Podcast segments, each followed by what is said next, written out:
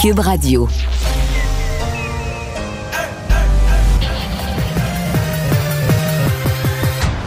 Mario Dumont. Organiser, préparer, informer. Les vrais enjeux, les vraies questions. Mario Dumont. Les affaires publiques n'ont plus de secret pour lui. Cube Radio. Bon vendredi, bonjour tout le monde et bienvenue euh, à l'émission, bienvenue à Cube Radio. Bonjour Vincent. Salut Mario. Ben euh, c'est dans quelques minutes, on nous dit vers 17h que le comment on dit ça les C'est le organisateurs? party. le party va, va pogner à Québec. là. À Québec, mais ça reste à voir, hein, parce que depuis hier, on sait que bon, il y a un premier convoi qui est arrivé hier à Québec. On était bien inquiets de voir euh, si on allait bloquer le centre-ville. Ça n'a pas été le cas du tout. Là. On sait que les policiers s'organisaient pour que ça circule tout le temps. On a permis à trois camions de se Comme symboliquement devant le Parlement, là, Ouais. comme au lieu de rassemblement. Là. Et sur le côté, sur René Lévesque, un coin où il y a de l'espace, donc euh, les, les voitures peuvent circuler sans problème. Euh, devant, d'ailleurs, le Parlement, là, en termes de, de piétons, là, parce que c'est beau les camions, mais euh, les manifestants, ce sont, des humains. Très peu de gens, là. Alors, est-ce que ça va changer? On nous promet chez les manifestants que ce soir, là, il va y avoir une convergence d'autres forces. Ce sera intéressant de voir si ce sera le cas. Les policiers semblent très Demain prêts. aussi, on dit que de d'autres- Dem- dans d'autres régions, ça part demain matin. Et euh, François Legault a dit on a, euh, on a suffisamment de remorqueuses au besoin, euh, lançant que si on a besoin de faire sortir des camions, s'il y a des camions qui bloquent, ben, on va les tasser. Mais pour l'instant, en tout cas, c'est même les organisateurs du carnaval, je dirais que l'atmosphère à Québec est vraiment pas comparable à, à la déprime qu'on voit à Ottawa. Là. Il y avait énormément d'inquiétudes. Là, euh, on voit, on voyait des entrevues aussi des journalistes. Euh, les gens étaient assez calmes, plus courtois que ce qu'on a vu à Ottawa. Alors, euh, pour l'instant, c'est, il faut dire, Québec en a vu plein Ouais. des manifestations. Et, et- et Et pour, parler de- celle-là, pour parler d'Ottawa, tu me disais tout à l'heure, manchette, la contre-manifestation, on a préféré laisser tomber. Ouais, on prévoyait demain vers 14h une contre-manifestation euh, donc de gens écœurés de, qui réclament euh, que les manifestants quittent la ville. Euh, ça a été annulé pour des raisons de sécurité. Après discussion, on s'est dit on met peut-être les gens en danger. Alors ça a été euh, annulé. Alors voilà, bien, on va rejoindre Julie Marcoux et l'équipe de 100% Nouvelles à LCN. 15h30, c'est le moment d'aller retrouver notre collègue Mario Dumont. Salut Mario. Bonjour. Simplement euh, te dire qu'au moment où on se parle, il y a cette conférence virtuelle des différents premiers ministres des, des provinces canadiennes. On reconnaît M. Horgan, là, qui préside cette rencontre, la Colombie-Britannique. Il y a des allocutions, euh, il est question de transfert en santé que plusieurs provinces réclament euh, du fédéral. Mais la période de questions va nous intéresser, Mario, parce que on, on sent quand même une préoccupation vis-à-vis euh, Ouais. les manifestations, siège à Ottawa, euh, manif à Québec. Il y en a une qui se prépare demain à, à Toronto. Mais j'ai l'impression qu'ils vont parler de M. Trudeau parce que Ouais. il y a quelque chose, là, Julie. M. Trudeau, bon, il a fait sa- sa- son point de presse là, euh, lundi. Euh, on a dit, il la ligne dure. Il a envoyé promener les manifestants. Mais dans les faits, c'était pas une vraie ligne dure. Une vraie ligne dure, c'est de dire là, on bloque plus les commerces, on bloque plus, euh, la, la- la police doit intervenir. C'est ça la vraie ligne dure. Là, c'est une ligne dure dans le sens que c'est une fermeté dans- à ne pas changer ses, ses politiques. Ça, c'était prévisible. Mais pour le reste, il, s'en lave les mains totalement. Et il a quasiment dit aux manifestants, ben regardez, pas moi qui décide certaines choses. Allez, il il aurait quasiment recommandé d'aller manifester dans les capitales provinciales, ce qui se passe à Toronto et Québec. Alors, je suis pas si sûr que les premiers ministres des provinces sont bien contents là, de, de ça à l'heure actuelle. Donc, euh, c'est peut-être euh, un des sujets qui sera, euh, qui sera abordé. Là, comment on gère cette insatisfaction-là entre Québec et Ottawa? In extremis, finalement, le, son ministre de M. Trudeau, le ministre fédéral de la Sécurité publique, a accordé à la ville d'Ottawa un support de la GRC. Mais... euh, je, je- je serais curieux d'entendre euh, les premiers ministres des provinces sur comment ils perçoivent la façon dont Justin Trudeau gère cette, euh, cette crise-là. là. ne fait rien finalement. L'impression que ça va s'essouffler, que le mouvement va s'ess- s'essouffler par lui-même. Oui, Sauf mais- que lorsqu'on voit des, des cabanes en bois, des petites maisons qui sont construites, euh, l'exaspération de plus en plus présente des citoyens, C'est ça. Il, il- il a l'air à penser. ben, c'est vrai que des fois, le, le temps joue de- en ta faveur, mais là, euh, pour, pour l'instant, ça semble pas être des manifestants qui se qui s'essoufflent et qui s'épuisent. C'est des manifestants qui s'organisent, qui se construisent des bâtiments, qui s'amènent des centaines de bonbonnes de propane, etc. Donc, euh, c'est comme si c'est pas évident que la stratégie de M. Trudeau fonctionne, d'autant plus que si tu veux jouer la stratégie euh, de du temps, de dire, regarde, là, ils vont, ils vont cette année, ils vont s'épuiser, mais il faut pas jeter d'huile sur le feu. Il fallait qu'ils disent à ce moment-là, ben écoutez, on a entendu leur message, euh, euh, enlever des règles sanitaires, c'est notre but, nous, si dès qu'on peut, dès que la situation s'améliore d'une province à l'autre, dès que la situation dans les hôpitaux s'améliore, on redonne la liberté le plus possible. Donc, tu un discours très compréhensif. Alors, l'espèce de discours, vous êtes des pas bons, puis de les envoyer promener, c'est pas exactement... Peut-être que ça plaît un certain public qui avait regardé ça toute la fin de semaine, qui était choqué, là, ça plaît sur le coup, mais c'est pas une méthode vraiment pour décourager. Au contraire, là, si des gens sont là et se demandent est-ce que je pars, est-ce Ouais. que je reste, écoute Justin Trudeau, tu dis, ah ben lui, là, je vais rester. Il n'y a pas un lien de confiance aussi qui est en train de se briser entre la police d'Ottawa et les citoyens qui sortent dans les rues. Euh, Crains-tu une confrontation, toi, euh, imminente? J'espère que non. J'espère que non. Je pense que la police d'Ottawa, ce matin, quand même, a... Il y a des lumières qui ont allumé, là. hein. Euh, la police a reconnu, euh, d'abord, a reconnu entendre l'insatisfaction des citoyens. Euh, on a annoncé mettre 150 policiers de plus, une stratégie complètement différente pour la semaine qui vient. On laissera pas entrer les, futurs camions dans le centre de la ville. On va gérer complètement différemment la manifestation parce qu'on dit qu'il y a du renfort qui va arriver en fin de semaine. Donc, je pense que du côté de la police d'Ottawa, il y a une certaine prise de conscience. Ben, tu peux pas pas prendre conscience. Quand tu es la police, la dernière chose que tu veux, c'est des confrontations directes entre citoyens. hein. Euh, et là, ça commençait à arriver là, entre les, résidents, commerçants exténués, choqués et des camionneurs. Il y avait de plus en plus d'interactions. Personne n'est venu au coup, mais de plus en plus d'interactions, disons, avec des étincelles. Et la police, bon, là, demain, ils ont annulé la contre-manifestation parce que ça, c'en est une belle affaire là, pour créer un conflit, là, tu sais, une, une guerre dans la rue, là, une manifestation puis une contre-manifestation. Donc là, du côté des citoyens d'Ottawa, on l'a annulé. Est-ce que c'est la police qui est intervenue avec les 150 nouveaux policiers qui doivent patrouiller les quartiers? Est-ce qu'on a calmé la population à dire, regardez, ça donne rien de faire ça? Euh, Jetez pas d'huile sur le feu, etc. Peut-être, mais... euh, c'est tendu à Ottawa. là. C'est, c'est, euh, la police a laissé venir la situation à un niveau où, à mon avis, on n'aurait pas dû. Euh, du côté de Québec, c'est le calme blanc. en tout cas, je ne sais pas Ouais, si tu as vu les avoir, dernières images, là, ouais. Mario. Il y, a, il y a trois poids lourds euh, sur René Lévesque. Puis C'est à peu près tout. Là. Il y a mais mais il va y avoir, il va y avoir du monde, là, je veux dire, à 17h, puis Un petit demain... peu plus tard aujourd'hui et ouais, demain, à 17h demain, du monde. Euh, Julie, je je trouve qu'on est parfois drôle, les médias. C'est comme si on traite un peu ces manifestations comme s'il n'y en avait jamais eu. Et je me refaisais ça là, après dîner tantôt. là. Tout ce qu'il y a eu. D'abord, Ouais. tu sais que dès l'été 2020, là, la pandémie, c'était tout nouveau. Il y avait eu juste une vague. Il y avait eu énormément de morts. C'était épouvantable au Québec. On avait eu la vague de décès d'un CHSLD. Puis on a requis aux gens de porter le masque. C'est quelque chose d'aussi simple que ça, de porter le masque. Il y avait eu une manifestation monstre à Québec, là, des milliers et des milliers de personnes qui avaient dit non au port du masque. Il y en a eu au passeport vaccinal. À Montréal, il y a eu au moins deux énormes manifestations, des dizaines, des dizaines de milliers de personnes. Euh, la dernière au stade olympique, ça avait nuit, à la, tu te souviens, la journée de vaccination avait dû être modifiée, etc. Je pense que cette fois-là, on avait Ouais. évalué la foule à 30 000 personnes. Je veux dire, c'est ça, là. Il y a un fort Mais mouvement il n'y de avait gens. pas la fatigue pandémique à ce moment-là. Donc, donc, donc autant cette fois-ci, il devrait y avoir qu'on 100 000. voit en ce là. moment. Je suis d'accord avec toi. Donc, cette fois-ci, il devrait y avoir 100 000. Et là, on a l'impression que c'est comme si les médias, s'il y avait, s'il y avait euh, 50 camions puis euh, 1000 personnes, on va dire que c'est une manifestation monstre. Alors que c'est une manifestation qui va être 20 fois plus petite, 30 fois plus petite Mhm. que des manifestations précédentes. On parle vraiment de ces manifestations. Il y a, depuis le début de la pandémie, euh, des gens D'abord, il y a des gens qui disent qu'il n'y a jamais eu de pandémie. Euh, Il y en a encore qui disent, je l'ai entendu sur les trottoirs de Québec, des gens qui disent ils attendent que la vérité sorte. La vérité avec un grand V. Puis ça, la vérité, là, je vais te la dire, la vérité, c'est qu'il n'y a jamais eu de pandémie. C'est tout arrangé. Le vaccin, c'est une patente qui est arrangée avec la Le pandémie. diable est derrière ça. Tu as vu les 666? C'est ça, le diable est derrière 2021. ça. Les, les gouvernements du monde nous manipulent, les gouvernements du monde veulent nous manipuler, puis les médias, nous autres, les, mer- les merdias, nous autres, on embarque dans ce jeu-là, puis on se fait la, la- la courroie de transmission de tous, ces, de tous ces mensonges des gouvernements. Bon, ça, c'est l'histoire. Puis là, un jour, la vérité va sortir. Mais les gens qui croient ça, il y en a depuis le début. C'est- QAnon, ça part des États-Unis, sur les réseaux sociaux, des Trumpistes les plus radicaux qui ont parti ces histoires-là. Écoute, c'est tellement fort, ces théories du complot, que le pauvre Donald Trump, que j'aime pas, mais qui a quand même aidé à développer le vaccin. L'opération Warp Speed, qui a mis des milliards que pour que les meilleurs cerveaux des États-Unis n'aient pas d'obstacle, développent le vaccin. Mais le pauvre Trump, sa conjointe, ils ont été obligés de se faire vacciner à chaque fois à cachette.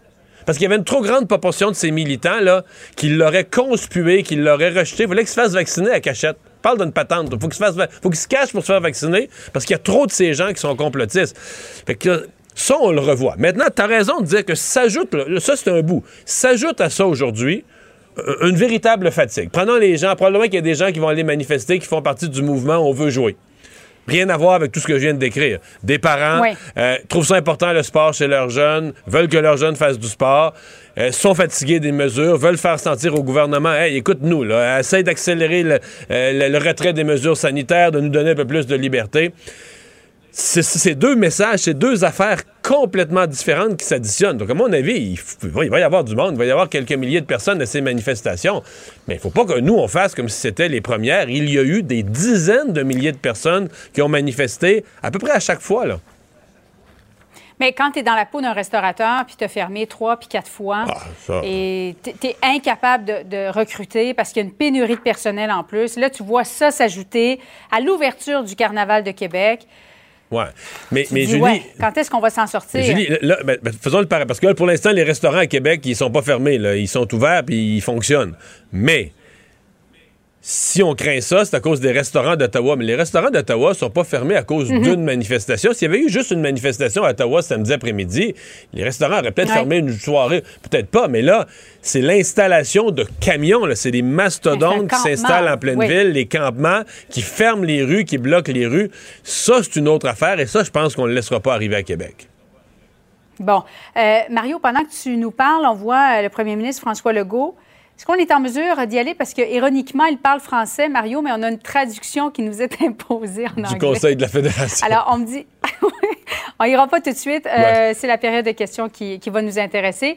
Euh, juste en terminant, Mario, Québec qui va investir 300 millions de dollars américains dans la société Airbus Canada.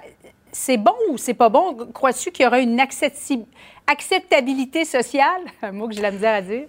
Je vais te dire la chose suivante. D'abord, Est-ce que c'est bon ou c'est pas bon? Ouais. Euh, ben, il y a un bout, là, tu sais, on, on- un, un deal d'affaires, on sait s'il est bon ou pas bon rien qu'après. Il y a un bout Ouais. il faut se fier à, à l'instinct d'affaires puis à l'analyse d'affaires de Pierre Fitzgibbon et François Legault et leurs équipes.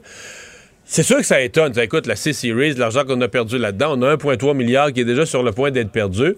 Mais il y a une logique dans ce qu'ils font. Là. Tu sais, Il a, obt- il a même obtenu de reporter de 4 ans, donc nous donner 4 ans de plus pour que la C-Series commence à faire de l'argent, pour qu'on puisse se faire racheter notre fameux 1,3 milliard. Donc, parce que pour l'instant, au livre, ça vaut zéro. Est-ce qu'on pourra en récupérer la moitié, les deux tiers, 80% Est-ce qu'on peut rêver à ça de revoir au moins une partie de notre argent, de ne pas avoir tout perdu? Alors, c'est ce qu'ils essaient de faire. Est-ce que le public va y croire ou pas, sincèrement? Mais moi, moi je, faisais le- le- ma conclusion ce matin quand j'en ai parlé à mon émission. Je disais, Ah, Mario, on doit t'interrompre parce que Doug Ford répond euh, Oh. à des questions concernant les au manifestations. revoir. Nous allons dans la bonne direction. C'est une honte. Tout le monde travaille tellement bien au concert. Pendant 22 mois, pas seulement ici en Ontario, mais de par le Canada. Et Ah voilà, donc euh, Doug Ford, je pense qu'il dit que c'est une honte ces manifestations là à la euh, sur la colline parlementaire à Ottawa. Je vais finir mon idée que j'allais dire. Sur parce que ça m'intéresse, le dossier de la Non, C-Series, tu le ce que- sais, là, Ce ouais. que, ce que j'allais dire, c'est que c'est tellement impopulaire politiquement Oui. de remettre de l'argent là-dedans que je finis par me dire faut vraiment que Fitzgibbon et Legault soient convaincus que ça va être payant. Parce que si tu penses Ouais, que c'est bien risqué ou plus ou moins payant, tu te dis ah, on ben, s'embarquera pas là-dedans. Non, non, parce que là, tu fais plus vendeur de dire on mettra pas un sou là-dedans, Ben oui, c'est ben oui. assez. Fait que tu dis, c'est tellement impopulaire politiquement que pour que tu investisses quand même un gros montant, là, 300 millions, ça fait 380 millions de dollars canadiens, faut que tu sois passablement convaincu. Mais il- le Ben- deal, il y a de la logique, là.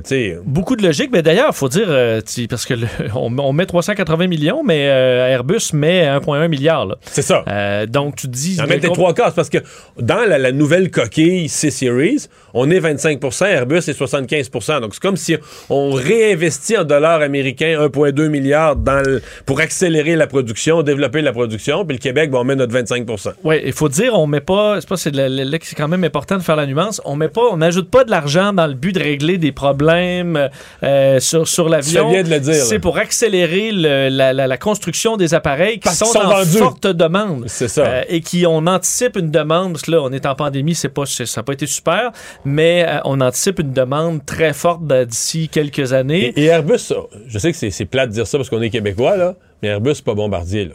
Je veux dire, Airbus, Mettons, Airbus pourrait vivre deux, trois soubresauts, puis ils vireront pas à l'envers, ils feront pas faillite. Là, tu Oui. comprends? Surtout, à mon avis, Mario, ne pas, ne pas là. aller dans ce- cette entente-là, on se- s'en s'en mordrait les doigts dans les prochaines années.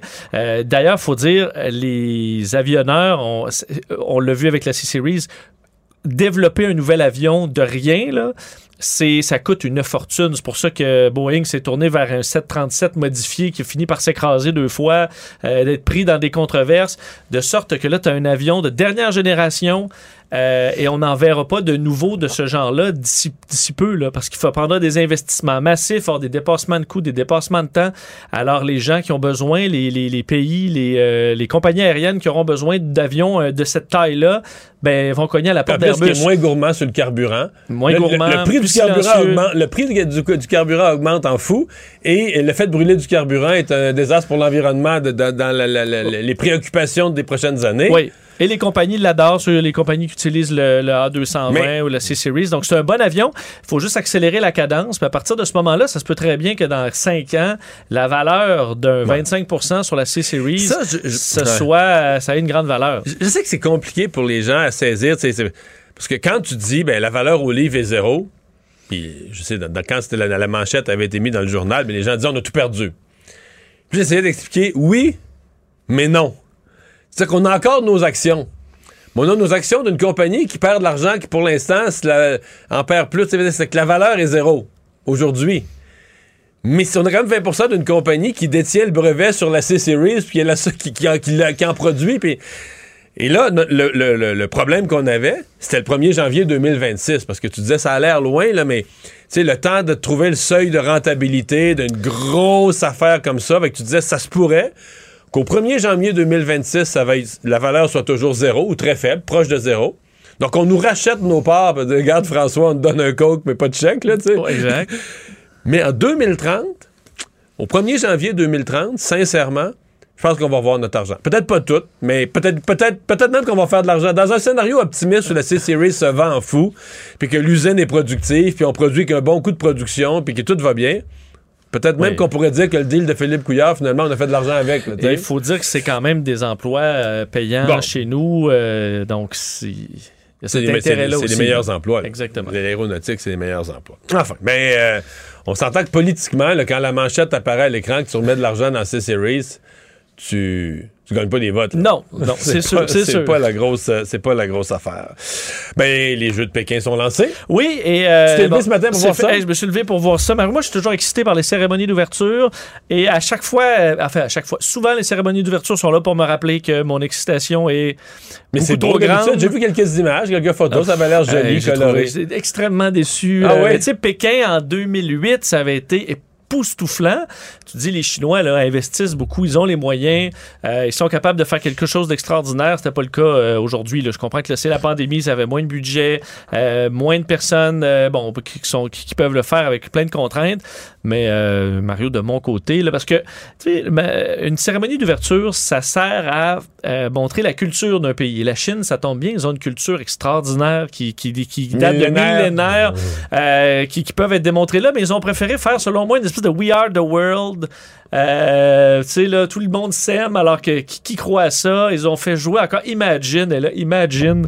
euh, avec euh, Vladimir Poutine puis Xi Jinping, euh, tune qui, qui était qui a joué aux Jeux Olympiques de Tokyo à l'ouverture il y a pas neuf mois. Là, manière, revenez-en d'Imagine. Est-ce qu'on a écrit, est-ce que l'humanité a écrit d'autres chansons euh, sur la paix dans le monde que Imagine? Donc, euh, un peu déçu. Et la flamme olympique, tu t'attendais à, écoute, là, c'est, une torche, euh, avec la même torche que pour la, le, le, le, euh, le flambeau là, qui s'est promené à travers le pays. vraiment déçu, là. C'est vraiment. Euh, ouais, cueillette interrompue, pas de, pas de grosses flammes, pas de gros spectacle. Un long défilé de pays, là, mais euh, très, dé- très déçu. On Les verra pour athlètes les Est-ce que les athlètes canadiens étaient beaux, au moins? ben oui, mais j'aime pas. Ça, c'est vraiment personnel, mais le- leur kit, je le trouve très, très ordinaire. Il est beaucoup rouge, hein? Ouais, puis tu sais, Puffy, là. Ça, c'est des manteaux euh, qui. euh, Michelin, un peu Madame Michelin, un peu, Ouais, ça, ouais? très long. Je trouve pas que ça met en valeur nos, nos athlètes. J'espère que c'est confortable, mais il fait pas moins 70 non plus à, à Pékin. Mais là, euh, c'était peut-être, je suis peut-être rendu bourru à cette heure-là, Mario, surtout. Mais, peut-être euh, un feeling de t'être levé pour rien. Là. Au moins, c'est parti. On sait que le Canada ne- bon, boycotte euh, diplomatiquement euh, cet événement-là, de sorte que ben, Justin Trudeau n'y était pas. Il a par contre. Mais là, euh, depuis quelques années, avec le programme que Stephen Harper avait mis en place, puis tout ça, sais, il fut un temps où les Jeux olympiques au Canada, c'était... dé- le seul mot là, de nos des commentateurs, c'était déception pour le Canada. Oui. Autre déception pour le Canada. Mais tu sais, à Vancouver et compagnie, c'est plus ça, le Canada. Dans les Jeux d'hiver, les Jeux d'été, quand même, on est mieux qu'avant. Puis dans les Jeux d'hiver, on n'est pas juste mieux qu'avant, on est dans l'élite mondiale pour vrai, là. Tout à fait, tout à fait. Je me souviens effectivement de. D'ailleurs, c'était, si je me trompe pas, le Golden Gold de- Oui, le qui but- permettait. Le but gagnant de, de Sidney Crosby, c'était une médaille d'or qui faisait que le Canada passait premier puis devenait le pays qui avait le plus de médailles d'or à des jeux, donc il était l'autre. Puis c'était une- Le Golden Goal, il est vraiment c'est une parfait. série de miracles qui arrivaient en même temps. là. Donc, euh, effectivement, le pays, euh, le Canada, qui, qui fait toujours bonne figure aux Jeux d'hiver. On verra cette année. Et si soudainement nos champions attrapent la COVID, euh, on pourra s'inquiéter de ça. Mais pour l'instant, le début des Jeux se passe bien, à part que c'était pas le show du siècle, selon moi. On t'a entendu. Mario Dumont et Vincent Dessureau. Inséparables comme les aiguilles d'une montre.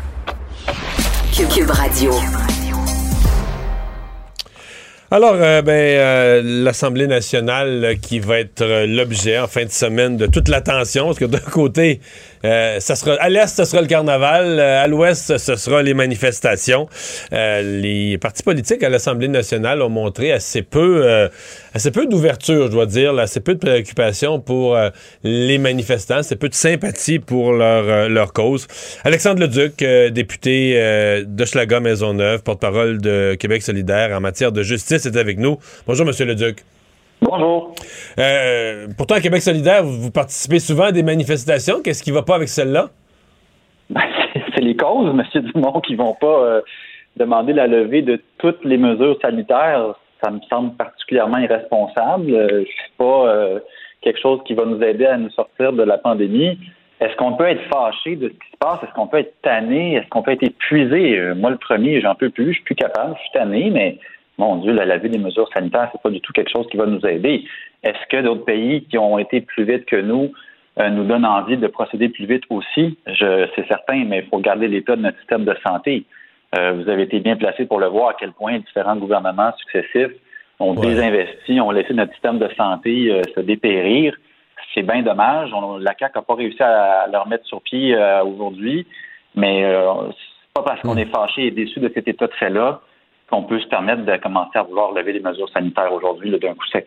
Mais en même temps, on les lève dans le sens qu'au fur et à mesure de la possibilité, il y je pense pas qu'il y a un mouvement au Québec présentement, je, je l'ai pas entendu en tout cas, ou un mouvement ou un parti ou qui, quiconque qui dit euh, il faut les maintenir, il faut tout garder, il faut tout garder fermé le plus longtemps possible. Je veux dire, tout le monde est dans l'objectif, euh, dès que c'est possible, de, de- repartir toute activité normale.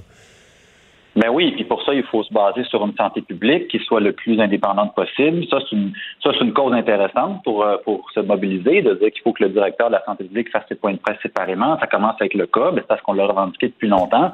Mais d'aller manifester pour dire on veut plus de mesures sanitaires du jour au lendemain, ça nous semble complètement irresponsable en ce moment. Êtes-vous étonné, vous qui vous êtes très intéressé par le mouvement syndical, vous le connaissez bien, êtes-vous intéressé que quand même il y ait derrière ça une part importante des, des joueurs là, qui viennent du mouvement syndical, même appartenant à un syndicat comme la FTQ, qui a dans le même syndicat euh, des milliers de travailleurs de la santé qui, eux, nous donnent des entrevues pour nous, nous, nous crier leur désarroi? Là, je ne sais pas de qui vous faites référence. Pour vous parler de Rambo Gauthier en particulier? Ben, pour un, il semble qu'il n'est pas le seul de la FTQ Construction. Là. Ah ben là, je n'ai pas toutes vu euh, qui travaille où, quand ou comment. Euh, le mouvement syndical, c'est quoi? C'est 40% des travailleurs québécois. Fait que je peux bien imaginer qu'il y en a un peu partout. La réalité, c'est que la grande majorité des, des, salariés, comme la grande majorité des Québécois et Québécoises, sont vaccinés, font leur effort. Euh, ils veulent qu'on en finisse, mais qu'on en finisse de manière ordonnée. Je suis pas mal convaincu que la majorité des travailleurs de ces organisations syndicales, euh, j'ai vu le communiqué de la FTQ Construction, n'était pas du tout partant pour cette manif-là. Euh, ça, c'est sûr que non. Je suis pas mal certain que tout le monde se rallie vers l'idée que si on va à Québec en fin de semaine, c'est pas mal plus pour aller au carnaval que pour aller manifester dans le Parlement. Êtes-vous inquiet que ça se passe mal? C'est une bonne question parce que moi, j'ai eu, euh, j'ai goûté un peu cette médecine-là le 1er mai dernier, là, devant le stade olympique. Euh, il y avait toute Ah oui, une, c'était dans euh, votre comté, là, la, la, grosse manifestation Ben oui. de 30 000 personnes. C'est vrai, c'est vrai. Faites bien de le rappeler. Ouais. Puis j'habite pas, c'est pas très loin de là, moi. Fait que je voulais me rendre, moi, à la vraie manifestation du premier ministre, celle des syndicats, justement. Puis je me demandais si j'allais prendre le métro ou pas. Finalement, j'ai pas pris de chance, j'ai pris le taxi. Euh, mais beaucoup de monde comme ça qui sont pas contents, euh, avec des discours des fois qui peuvent aller dans tous les sens, des, des, des, ben, des mensonges là qui peuvent se répéter, des trucs conspirationnistes. C'est pas tous des coucous, hein. Encore une fois, il y a plein de monde que j'avais croisé, des gens que qu'on finit par connaître. Hein. Il y en a tous un ami ou un beau-frère ou quelqu'un qui, qui est tombé un peu là-dedans des fois, mais je veux pas, je veux pas faire des, des, caricatures, je veux pas toutes les mettre dans le même panier, mais force est de constater que les dirigeants de ces mouvements-là euh, c'est pas tout le monde qu'on voudrait inviter euh, à souper à Noël. Là. Fait que faut pas la part des choses, faut pas toutes les mettre dans le même panier. J'espère que ça virera pas mal. Je fais confiance aux autorités euh, en place pour faire une belle vigilance. Au stade, c'était déplorable parce que c'était proche d'une clinique de vaccination, mais qui, avait dû interrompre ses activités d'ailleurs. Oui. Le, le, matin seulement, l'après-midi seulement, pardon, le matin, il avait réussi à en faire un peu. C'était aussi c'était déplorable, mais bon, c'était pour la sécurité du monde. Hein, mais heureusement, ils sont pas revenus près du stade. Je pense qu'ils avaient eu leur, euh, leur leçon à ce niveau-là, mais il n'y avait pas eu trop de débordements. Euh, ça s'était bien, somme toute, bien géré. Fait que j'espère que ça va bien se passer aussi en fin de semaine. Alexandre Leduc, merci d'avoir été là. Ça fait plaisir. Au revoir, député de Québec solidaire. Mario Dumont et Vincent Dessureau. Un duo aussi populaire que Batman et Robin. Cube Radio. On nous dit qu'à Québec, il y aurait en fin de semaine une volonté d'organiser une contre-manifestation. Il y avait la même chose à Ottawa. Ça a été annulé. On vous l'a dit il y a quelques minutes. Ça vient d'être annulé à Ottawa pour des raisons de sécurité. Euh, à Québec, un de ceux qui a invité euh, des gens à participer à une contre-manifestation, c'est Jean-Sébastien Ménard, administrateur à l'Observatoire des délires conspirationnistes du Québec. Bonjour, M. Ménard. Oui, bonjour, M. Dumont. Qu'est-ce que c'est que cet organisme? J'avais jamais entendu parler. Moi, je suis pas un organisme. Là. Nous, on est, euh, on est une page Facebook euh, qui, euh, qui fait majoritairement dans l'humour et la dénonciation de la, désinformation. OK, donc c'est ça ce que vous appelez l'Observatoire des délires conspirationnistes. C'est pas c'est pas incorporé au sens de la loi des compagnies. C'est une page Facebook. Oui, effectivement. Là, moi, moi, je fais, je fais de l'humour, puis j'expose des, j'expose des gens qui, qui s'adonnent là à inventer des fake news.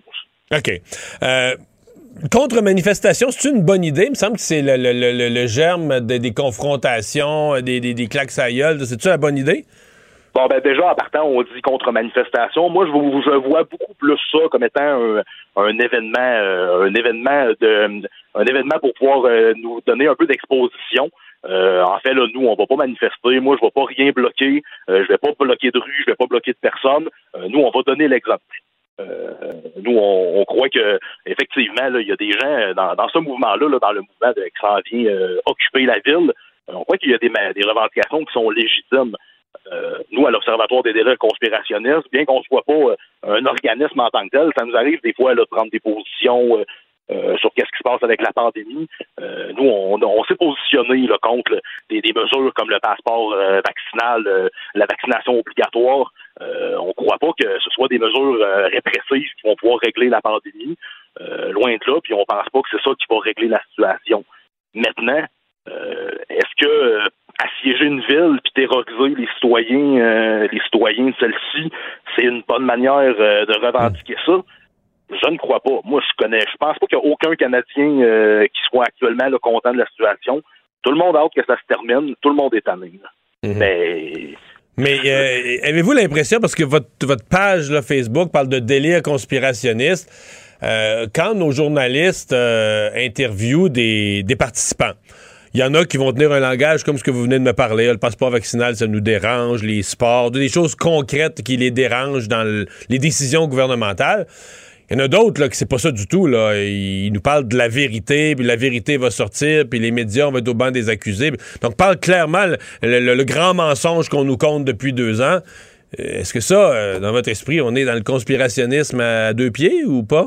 Ben, écoutez, actuellement, là, depuis deux ans, moi, qu'est-ce que j'observe? Euh, c'est qu'il y a des gens qui profitent de la pandémie et de la désinformation présente sur les réseaux sociaux pour deux choses bien précises. D'un, soit pour s'enrichir, il y en a qui ont fait une pièce avec ça, là. Gros, gros, il y a un gros business en ce moment euh, sur euh, la désinformation. Des, euh, vous regardez, là, la première chose qui a été faite quand le convoi de Québec a été annoncé, c'est de demander tout de suite des dons. Moi, là, j'ai jamais, moi, là, ça fait des années que je manifeste. Là, j'ai fait, j'ai fait des manifestations pour l'environnement, pour le droit à l'éducation. J'ai jamais vu ça là, demander de l'argent comme ça à tout bout de gens pour tout et n'importe quoi. Ensuite, je crois qu'il y a des gens aussi qui profitent de cette pandémie-là pour faire avancer leur agenda politique, sans vraiment le dire. C'est, qui sont les gens, on va, je, vais, parler de, ce qui se passe actuellement à Ottawa, là. c'est qui les gens qui ont organisé cette manifestation-là? D'où elle vient cet argent-là? C'est, assez particulier d'être capable de lever des millions et des millions de dollars. Ça a l'air qu'il vient des États-Unis. La police d'Ottawa laissé entendre. Puis hier, la question a été posée, euh, ou avant hier, quand ils ont fait leur conférence de presse, les journalistes ont posé la question est-ce qu'il en vient de l'argent des États-Unis? Ça a mis fin instantanément à la conférence de presse sur un fret, là. Ben, tout à fait, tout à fait, M. Dumont. Regardez, euh, euh, moi, je veux pas tomber dans le conspirationnisme, là, mais ça peut arriver qu'il y a des puissances étrangères là, qui influencent des mouvements comme la colère qu'on voit en ce moment euh, pour pouvoir faire avancer leur agenda politique.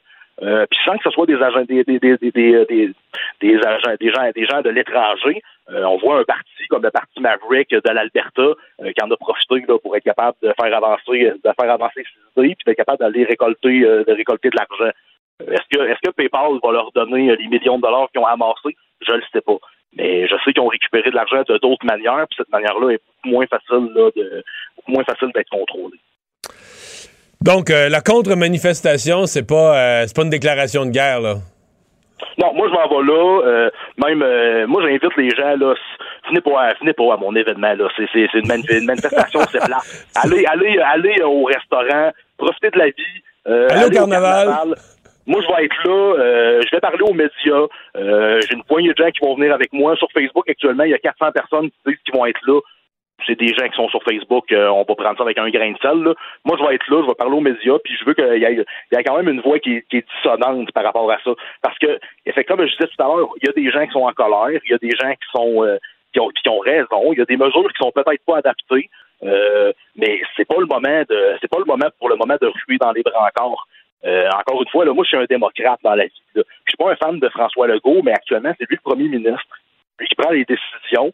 Euh, puis il y a des élections qui s'en viennent à l'automne. Si les gens sont pas d'accord, ben ils lui diront à ce moment-là qu'ils n'ont pas été d'accord de la manière qu'il a géré la pandémie. En attendant, c'est pas à des groupes qu'on sait pas à, qui ils répondent, qui se disent euh, représenter le peuple. Mais moi, il euh, y a personne qui m'a consulté là, sur, sur, sur ces revendications-là. Des gens qui ont des revendications complètement farfelues. Là il demande la fin complète des mesures sanitaires. Ben, juste dire qu'il y avait une madame, il y avait une madame ce matin qui allait une coche plus loin que ça. Elle disait qu'elle allait quitter Québec quand François Legault et Justin Trudeau, qui vient d'être élu dans le cas de M. Trudeau il y a quatre mois, trois mois et demi, là, quand les deux allaient avoir démissionné. C'est complètement absurde. Écoutez, M. Dumont, au départ, même le mouvement demandait de renverser le gouvernement puis de mettre à la tête d'un gouvernement transitoire la gouverneure générale. C'est complètement absurde et farfelu. On discute avec des gens qui croient pas en la science, qui croient pas en la pandémie, puis qui croient pas en la démocratie. Puis on les tolère en train de terroriser les gens à Ottawa. Ça n'a aucun sens. Jean-Sébastien Ménard, merci. Bonne fin de semaine. Au revoir. Cube Radio. Mario Dumont. C'est pas compliqué. Peu importe ce que vous voulez savoir, il a la réponse. Mario Dumont la référence par excellence. Ouais, L'actualité est vraiment pas tranquille des semaines comme celle-ci. Et euh, ce qui ferait parfois la nouvelle en temps normal. en temps normal, Vincent passe en dessous des camions, sans mauvais jeu de mots. Mais cette semaine, euh, on en a parlé un peu mardi. Là, toute la semaine, par contre, ça s'est continué à l'Assemblée nationale, l'étude de ce projet de loi 11 sur l'accès à un médecin de famille. Et euh, autour de la discussion, il y a le, modèle du Bas-Saint-Laurent. Tu comprends que ça a attiré mon attention. Tout ce qui se fait au Bas-Saint-Laurent est oui, bon. T'es un peu chauvin. Un peu. Tout ce qui se fait au Bas-Saint-Laurent est forcément bon. Et donc, quand je fais des farces, mais euh, l'idée, le modèle de ce qui a été développé au Bas-Saint-Laurent a été souligné par les médecins. Mais finalement, euh, même le ministre a dit, ben, c'est vrai, ça c'est bon. Ben, c'est comme si c'était en train de devenir le point de ralliement qui allait régler la guerre entre les omnipraticiens et Christian Dubé. Euh, c'est Éric Lavoie, chef du département régional de médecine générale au 6 du Bas-Saint-Laurent, qui est à l'origine de tout ça. On lui parle tout de suite. Docteur Lavoie, bonjour. Bonjour, M. Dumont. Je pense qu'on a étudié ensemble à une année ou deux près dans le même collège, là. Hein? Mais oui, on se connaît presque depuis longtemps. Oui, c'est ça. Euh, ben, essayez d'expliquer, je comprends que c'est tout un système, mais aux, gens qui nous écoutent, euh, qu'est-ce que vous faites de bien, qu'est-ce que vous faites de différent qui a attiré l'attention pour accès, faciliter l'accès à un médecin? Alors, on cherchait des solutions, évidemment, pour les patients, les, les citoyens qui n'ont pas de médecin de famille. Alors, le service s'adresse à eux. Euh, ce qu'on fait, c'est qu'on a mis une centrale en place. On fournit un numéro de téléphone aux patients qui n'ont pas de médecin de famille ou qui viennent de le perdre. leur, médecin est parti à la retraite, il a quitté. Ils on l'entend souvent, il est parti à la retraite. Là. C'est ça. Alors, à ces patients-là, on leur remet un, numéro de téléphone, on leur dit, écoutez, si vous, vous sentez un besoin de santé pour lequel vous devriez voir un médecin de famille dans les prochaines semaines, prochains mois, il faut savoir que là, au Bas-Saint-Laurent, euh, il s'écoule à peu près 400 jours entre le fait d'être orphelin puis le fait de regagner un médecin de famille. Là. Alors, euh, bon, pour rendre ce 400 jours-là plus confortable, on dit, écoutez, si vous, sentez le besoin d'avoir un médecin de famille, de voir quelqu'un, appelez ce numéro-là. Là, euh, l'appel est capté à ce moment-là par une agente administrative, une secrétaire, qui finalement évalue un peu le cas. Puis si ça prend un jugement clinique, là, il y, a une, il y a une infirmière qui va parler au patient puis va finalement prendre son besoin en compte, euh, euh, puis essayer de l'aiguiller vers le meilleur professionnel. Puis ce qu'on s'aperçoit, ce qu'on s'aperçoit, c'est que dans la moitié du temps, effectivement, c'est destiné à un médecin de famille, puis dans l'autre moitié du temps, 50 là, c'est on a une solution alternative à proposer. Alors, on, se trouve à sauver la moitié des consultations en médecine de famille. Donc, ce que vous appelez une solution alternative, c'est quoi? C'est une infirmière praticienne? C'est un pharmacien? Vers quel autre professionnel vous pouvez euh, aiguiller les gens? Oui, effectivement, euh, pharmacien. Avec le projet de loi 31 puis 41, maintenant la loi sur les pharmacies, là, depuis janvier dernier, là, les pharmaciens peuvent initier certaines thérapies, en modifier certaines, faire des represcriptions, prolonger des ordonnances. Puis ça, c'est un appel sur euh, au début, c'est un appel sur cinq, maintenant, c'est un appel sur six, c'est pas rien. Euh, des infirmières, euh, effectivement, praticiennes, physio, nutritionnistes, kinésio. des fois, c'est pour la santé mentale aussi. besoin de, Il y a beaucoup de détresse psychologique. Des fois, on, fait seulement donner des conseils.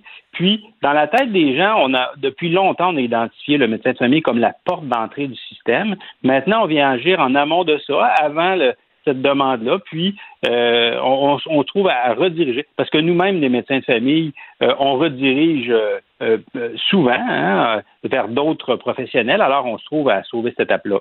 Euh, de quelle façon ça. Parce que bon, ça, ça ressemble un peu à la limite à ce que le gouvernement propose avec sa, sa plateforme, euh, une plateforme qui s'adresse justement à une espèce de, espèce de clic santé qui s'adresse aux gens qui n'ont pas de médecin de famille.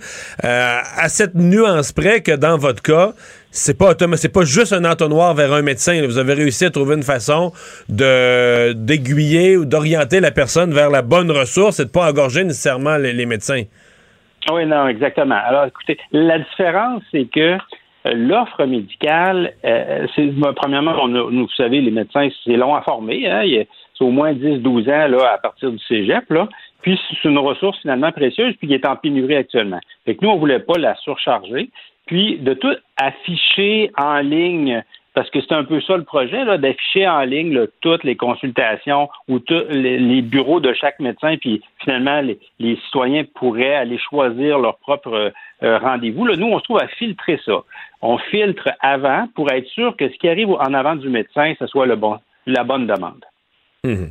Euh, vous avez senti, parce que là, vous avez euh, vous êtes ramassé, je suis pas sûr que vous aviez prévu ça, mais vous êtes ramassé au centre de la discussion cette semaine. Tout le monde semblait intéressé à, à avoir le détail de votre proposition. Là. Ouais, ben écoutez, nous, on a depuis 2019 qu'on est sur ce projet-là. C'est un projet pilote qu'on a demandé du financement pour lequel ça, précédait évidemment le projet de loi 11. Là. Alors, on a comme quand même 18 mois de recul, puis on observe euh, les résultats que je suis en mesure de vous témoigner aujourd'hui. Puis si ça satisfait euh, les partis pour donner un bon service, ben, tant mieux.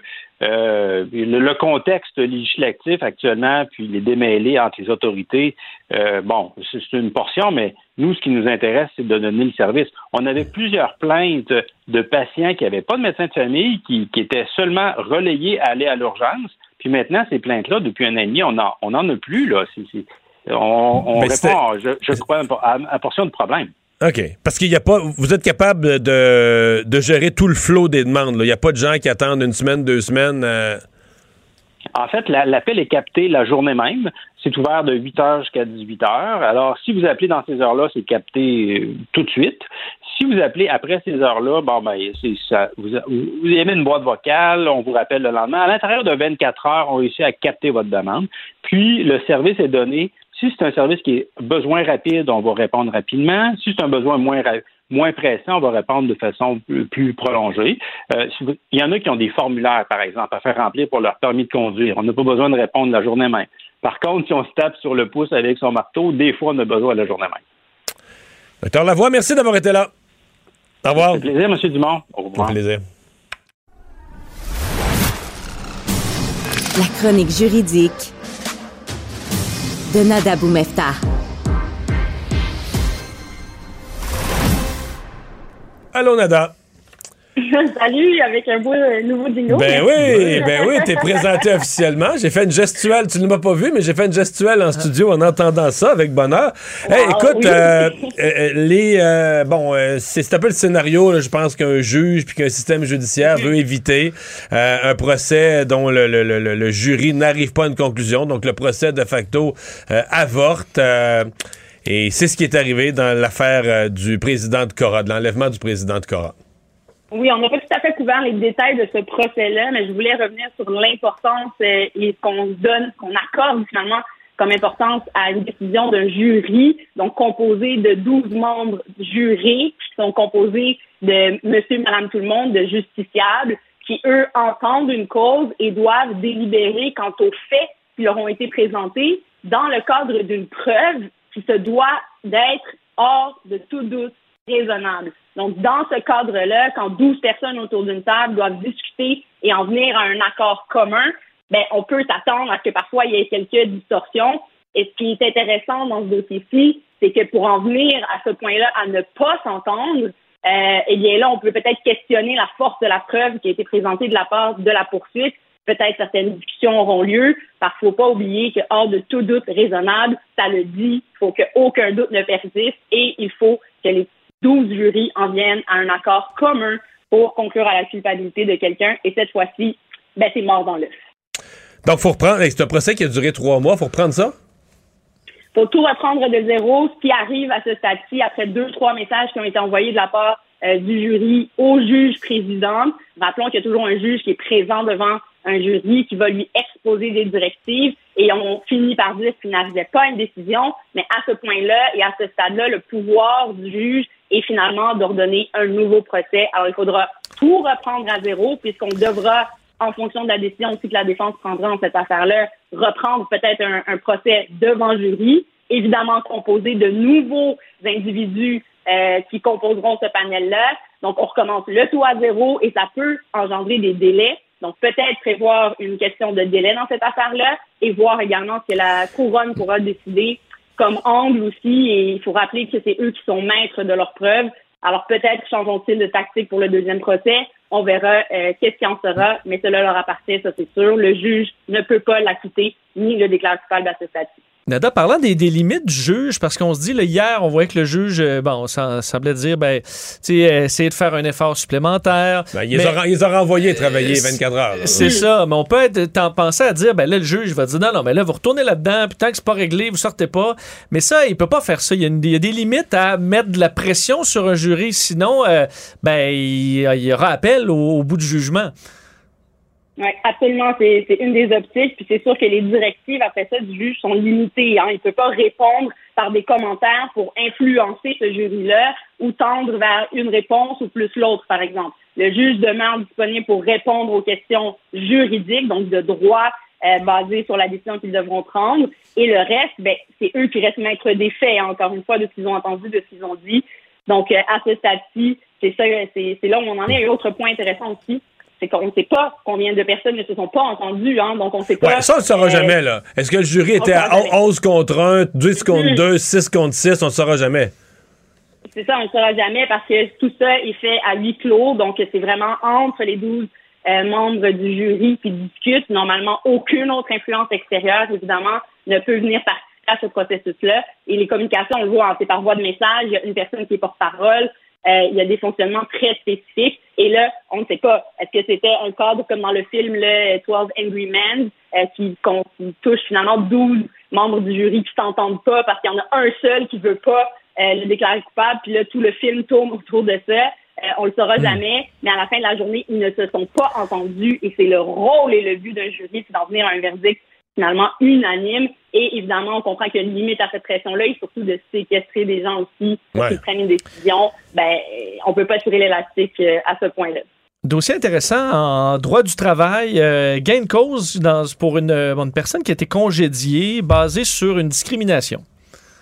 Dossier super intéressant parce qu'on parle d'une personne qui était en transition d'un genre, euh, donc était en pleine euh, transformation, ne l'a pas mentionné à son employeur. À l'époque, travaillait un certain nombre d'heures et se serait fait avertir après qu'elle ait commencé à porter du maquillage euh, au travail. Elle avait le poste de vendeuse à l'époque et euh, le deux, trois semaines après, si je, ne m'abuse, euh, s'est vu finalement être congédié sur la base comme quoi il y aurait un nouveau poste qui serait affiché, puis c'est un poste qui ne correspond pas à ses heures à elle de travail. Tout de suite, elle a pris en charge euh, le tout et a été plaidée finalement une discrimination euh, basée sur sa, sa, transformation, le fait qu'elle s'est exposée finalement comme étant plus féminine euh, et a perdu son emploi pour ce genre en raison de cette situation-là. Donc, a dû démontrer encore une fois devant la Cour civile le lien, en fait, le préjudice la cause et le lien de causalité entre tout ça. Mais je tiens à rappeler, Vincent, qu'on n'est pas devant la Cour du droit du travail, on est devant les petites créances. Ah, OK. Et oh, ouais, et ce qui est intéressant dans cette affaire-là, c'est qu'encore une fois, une personne qui a décidé de prendre la voie civile pour un montant de dommages et intérêts, euh, pour dommages moraux et punitifs, hein, rappelons-le que ça vise ces deux catégories-là, de 5 000 donc un montant qui correspond à un montant qu'on peut aller chercher devant la Cour des petites créances. Donc, on voit là un type de dossier justement qui sort un peu de, euh, de qu'est-ce qu'on peut penser qu'il y a souvent à la Cour des petites créances. Elle s'est représentée seule, elle s'est présentée là, et pour ce montant-là, a eu gain de cause. Donc, c'est intéressant de voir encore une fois, comme on l'a vu avec les victimes, malheureusement, d'agressions sexuelles alléguées, qui n'ont pas euh, pris la voie criminelle, prennent la voie euh, civile, ben, on le voit aussi dans ce cas-là. Est-ce qu'elle aurait eu des bases en droit du travail? Possiblement, mais encore une fois, des délais sont attachés à ça et les résultats, ben, sont pas nécessairement euh, ceux qui sont recherchés. Et là, elle a eu bien une cause euh, au petit Dans les nouvelles qui euh, ont passé devant nous cette semaine, il y a cette décision de la ministre qui était déjà annoncée, mais le projet de loi a été déposé en bonne et due forme de la ministre de la Sécurité publique du Québec qui va permettre aux juges d'imposer le port d'un bracelet électronique à une personne, par exemple une personne, un homme dont on craindrait qu'il soit une menace pour son ex-conjointe. Ben, en fait, il faut vraiment spécifier, c'est pour ça que je voulais qu'on en parle, c'est que le port du bracelet électronique, d'abord, qu'on veut implanter via le projet de loi 24, euh, c'est pas le port du bracelet automatique dans tous les cas de violence conjugale.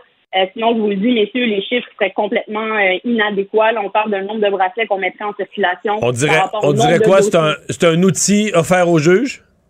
En fait, c'est un outil qui pourrait être utilisé selon la loi qui sera présentée une fois que la personne sera sentencée, donc dans le cadre d'une probation, par exemple, ou des conditions à devoir respecter après avoir été déclaré coupable ou plaider coupable à une infraction de violence conjugale, ben ça permet à la victime, et c'est surtout ça qu'on plaide de la part de notre ministre, de refaire sa vie et de vraiment s'éloigner de cette personne-là qui lui aurait causé des torts et justement aurait été reconnue coupable devant les tribunaux ça, je pense que c'est important de le souligner parce que tout le débat, hein, rappelons-le, autour de la liberté des gens, après ça, qui va payer pour ce type d'affaires-là, pour des remises en liberté alors qu'on est présumé innocent, ben, tout ça euh, venait un peu euh, jouer aussi dans les plates-bandes plus du fédéral. Et donc, je pense que la ministre, euh, en proposant ça, ben, ouvre une porte.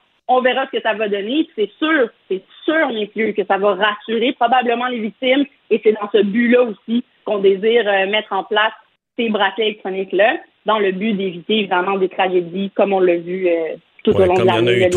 comme il y en a eu trop en 2021. Merci Nada, bonne fin de semaine. Merci, bon week-end. Mario Dumont. Il analyse l'actualité et sépare les faits des rumeurs. Il n'a qu'une seule parole, celle que vous entendez. Cube Radio. La chronique Star Academy. Et pour parler de ce gala de Star Academy qui se déroule euh, dimanche soir. Émilie Fournier, productrice au contenu, comme à chaque vendredi, qui est avec nous pour nous aguicher, nous tenter, nous donner le goût de regarder ça. Bonjour, Émilie. Salut, salut. Et là, on va voir de la grande visite, euh, un, revenant de l'année dernière, là. Un revenant de l'année dernière. Où est-ce que tu m'amènes, là, Mario? Mais William? Ah, William, ben oui. je. Le gagnant, Moi aussi, je- je pas le gagnant je de l'année dernière, qui revient je visiter les... artiste à part entière. Ben oui, t'as bien raison, William. On est super content euh, qu'il soit là avec nous. Euh, c'est bien, bien le fun. William est au sommet des palmarès en ce moment. Hein. Son, album On ira, ça va A1. Euh, donc, on est très excités qu'il vienne avec nous. On a préparé un gros numéro pour William qui n'a pas eu la chance, lui, de faire Star Academy avec du public. Donc, on s'est dit qu'on allait l'entourer de beaucoup de danseurs sur la scène. J'ai vraiment hâte que vous voyez ce numéro-là. Donc, il va nous faire euh, l'extrait euh, titre de son album On ira. Puis on a le droit aussi à une, une primeur avec Ce soir je danse. Donc, un beau numéro euh, super coloré avec William. On va danser. Je pense que ça va nous faire du bien. Bon. Euh, sinon, qu'est-ce qu'on euh, qu'est-ce qu'on aura de, de spécial? Eh ben écoute, moi le numéro qui me fait déjà frissonner là, je sais pas si vous suivez les quotidiennes, euh, mais euh, on en a vu euh, un peu, on en a eu un peu une, un aperçu La, la préparation, hier là. avec avec Laurence Jalbert, euh, qui est venue parler de, de, de son témoignage qu'elle a fait au courant de la dernière année au sujet de la violence conjugale dont elle a été euh, victime.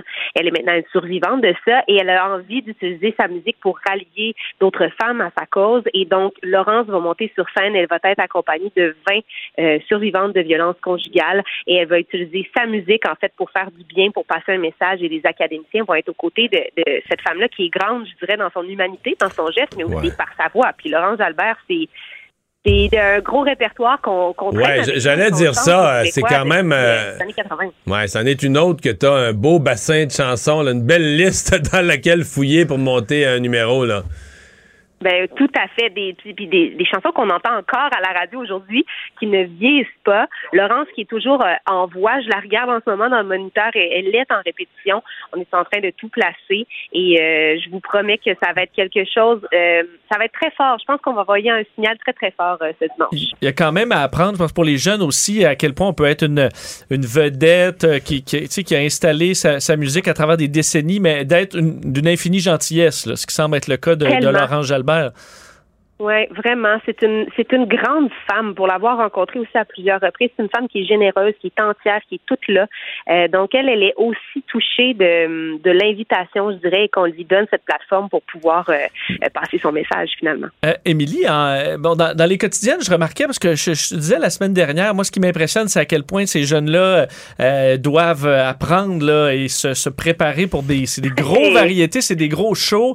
Ouais. Là, s'ajoute à ça le bon medley de Paul J'avais l'impression que Grégory Charles essayait cette semaine de rappeler tout le monde, OK, là, vous avez tout du fun, euh, c'est beau ce que vous vivez, euh, vous installez dans votre, euh, dans votre nouvelle maison. Ils leur ont fait un nouveau look. Ouais, nouveau look et tout ça, mais euh, on a du pain sur la planche. Hein. Puis il y a eu des rappels quand même à tout le monde de OK, ben, tu vas te lever tôt, tu vas apprendre tes paroles, tu vas te coucher tard en apprenant tes paroles encore. Et ça a dû être euh, quand même une semaine assez, euh, assez mouvementée pour certains. Mhm. Mais tu as raison parce que, tu sais, Star Academy, ultimement, c'est une académie où à chaque semaine, on montre le plus grand variété au Canada. faut le, le rappeler aux gens. On est l'émission de variété, le plus grand plateau au Canada, à chaque dimanche. Donc, ce que nos, nos académiciens font, c'est l'équivalent d'un deux heures de concert. Quand vous payez des billets de spectacle pour aller voir un artiste en tournée, vous avez un gros max de deux heures de concert, vous aussi, tu sais. Donc, ça vous donne, et pourtant, on sait que ces grandes stars répètent pendant des mois avant de partir sur la route.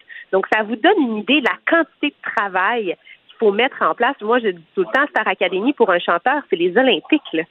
C'est vraiment ça qui se passe. Et Grégory, ben, il a le don, parce que c'est un grand pédagogue, de dire c'est beau le plaisir, bravo, vous venez d'entrer à l'académie, soyons festifs, ayons une nouvelle tête, comme tu dis, Mario.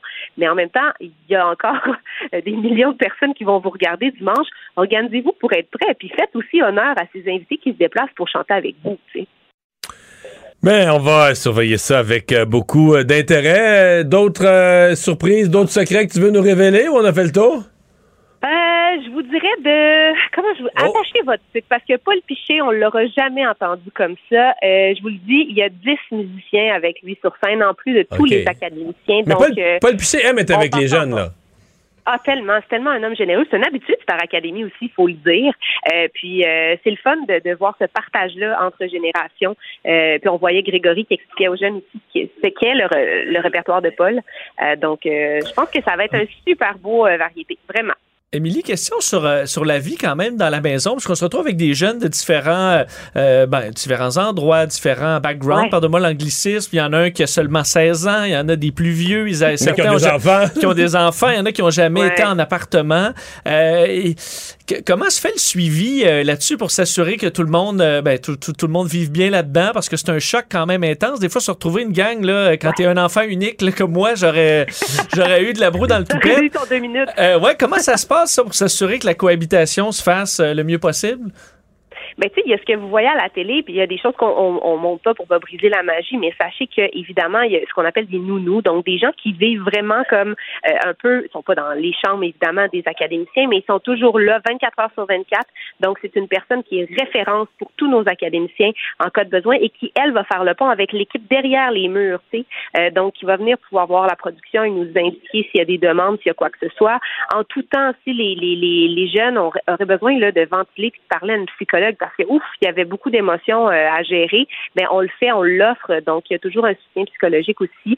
Puis de, de façon générale, je vous dirais que le mot d'ordre à Star Academy, puis vous allez le comprendre, c'est la bienveillance. Parce que si l'expérience n'est pas positive pour les jeunes, comment on peut donner un beau spectacle qui fait du bien au public après? C'est comme une mission impossible. C'est fort bien dit. Émilie, merci beaucoup. Ça fait plaisir. on Bonne semaine. Bye bye. Mario Dumont, un vent d'air frais.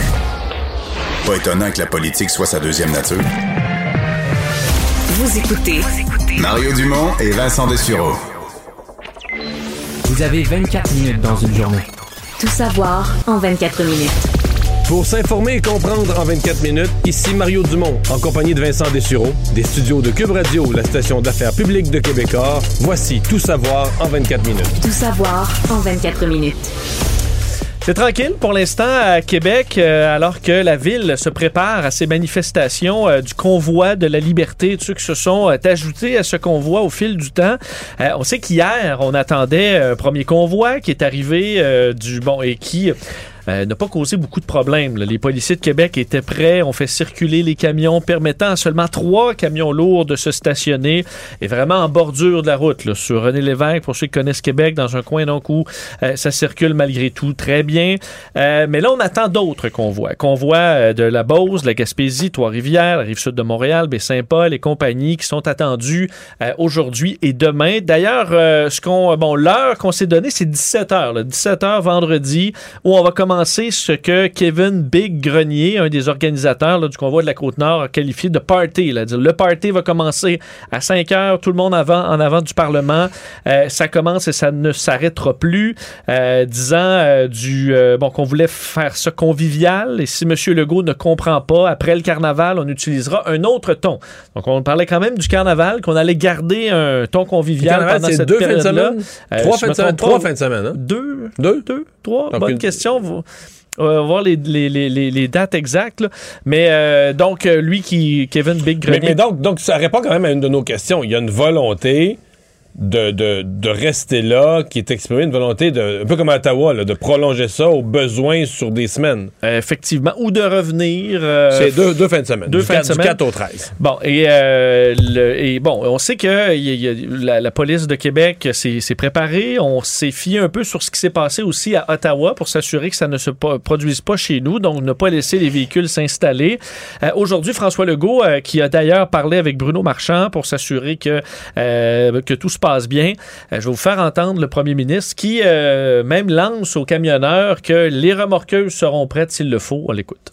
On a peut-être profité de l'expérience, euh, ce qui s'est passé à Ottawa. Ce qu'on a convenu avec Bruno Marchand et les policiers, c'est d'agir rapidement puis de pas les laisser s'installer. On a beaucoup de remorqueuses de disponibles si jamais on en avait besoin. Puis jusqu'à présent, ça se passe bien. Puis c'est pour ça que je lance un appel aussi aux citoyens de Québec et du reste du Québec. S'il vous plaît, allez au Carnaval de Québec. S'il vous plaît, allez dans les restaurants, euh, allez dans les hôtels à Québec. Là, euh, ça se passe bien. Le passeport vaccinal, il est là pour rester? Ben, pour l'instant, oui. Donc, euh, peut-être que les images d'hier vont rassurer euh, plusieurs citoyens, euh, visiteurs, de dire, bon, bon, on semble pouvoir se diriger vers le carnaval sans trop de problèmes. Les médias, même qui ont pu faire leur travail sans être interrompus, ont fait des entrevues euh, quand même où ça s'est fait dans le respect aujourd'hui. Euh, au SPVQ, même, on s'est dit, euh, on a dit avoir une bonne collaboration avec les organisateurs du convoi. Euh, il y a quand même quelques constats d'infraction qui ont été remis, le 14 constats remis à des, euh, à des manifestants. Est-ce qu'on plan- sait pourquoi? Qu'est-ce qu'ils, quelles règles ils avaient en frein? Non, Euh, pas vu grand-chose de, de grave se produire. Non, il semblait que ça circulait très rapidement. Peut-être que ceux qui se sont objectés à circuler rapidement ont eu un constat assez rapidement aussi. C'est peut-être ça, parce qu'on en voit là, dans le secteur euh, du carnaval qui vraiment tourne en rond. là. Euh, C'est beaucoup des camionnettes, par contre. Alors, faut dire, on parle beaucoup des camionneurs, mais les vrais camions pleine grandeur, il y en a très peu. C'est des beaucoup des camionnettes, là, des pick-up avec des drapeaux. Euh, c'est ce qu'on voit le plus en ce moment. Et euh, faut dire, bon, on- les, les manifestants vont se heurter aussi à une contre-manifestation qui s'organise euh, par euh, l'Observatoire des délires conspirationnistes du Québec, là, qui a une page Facebook sur les réseaux sociaux. Euh, et près de 400 personnes ont dit qu'ils allaient y participer. L'objectif étant de faire contrepoids au message Mais l'organisateur est quand même assez soft et doux. Là. Pas, le but, c'est pas d'aller faire une guerre, c'est d'aller, disons, passer un message sur l'utilité des mesures sanitaires euh, et sur le fait que dans, ces, dans l'autre manifestation, il se, dé- il se propage certaines faussetés, notamment sur le vaccin. là. Tout à fait. Et Mario, quand même, parce que là, nous, euh, au moment où on enregistre ça, euh, il approche 17 heures et euh, on voyait les images en direct de Québec tantôt. Euh, semble pas qu'à 17 heures, le point culminant aujourd'hui, pour l'instant, on 200 sent 000 pas un personnes. là. de personnes. Maintenant, je veux te parler de... de- de- ben, tu tu m'amènes sur le sujet plus large. J'ai l'impression, à Ottawa, c'est une chose, il y a une grosse manifestation de camionneurs. J'ai plus, je parle plus de Québec, là. J'ai l'impression qu'on parle, puis je, m'inclus, mais nous, les médias en général, l'approche générale de ces manifestations-là, comme si il y avait jusqu'à maintenant jamais eu de manifestation. Comme si c'est la première fois que les gens qui n'aiment pas les règles sanitaires, qui les détestent ou qui pensent que c'est une conspiration, tout ce virus-là, ou peu importe, là. Un moment inédit par son ampleur, un mouvement inédit par son ampleur. Ça. Et là, je refaisais l'exercice tout à l'heure, là. Mais il y a eu plein de manifestations. Là, je, fais appel à nos mémoires. En juillet 2020, pas 21, pas cette année, de juillet 2020, là, tu avais eu juste la première vague, l'hécatombe des CHSLD et 4000 morts, 5000 morts au total, 4000 en CHSLD. T'avais pas encore eu de deuxième vague, là. T'étais à l'été. C'est-à-dire, ça avait rediminué à l'été. Je nous replonge, j'essaie de recréer le moment. Et là, il fallait porter le masque. Ouais, Ça- on ça- commençait là, on commençait, finalement fallait- à demander fallait, le masque. fallait juste porter un petit masque dans quelques endroits, les, en co- commun, les commerces, les- transports en commun et tout ça.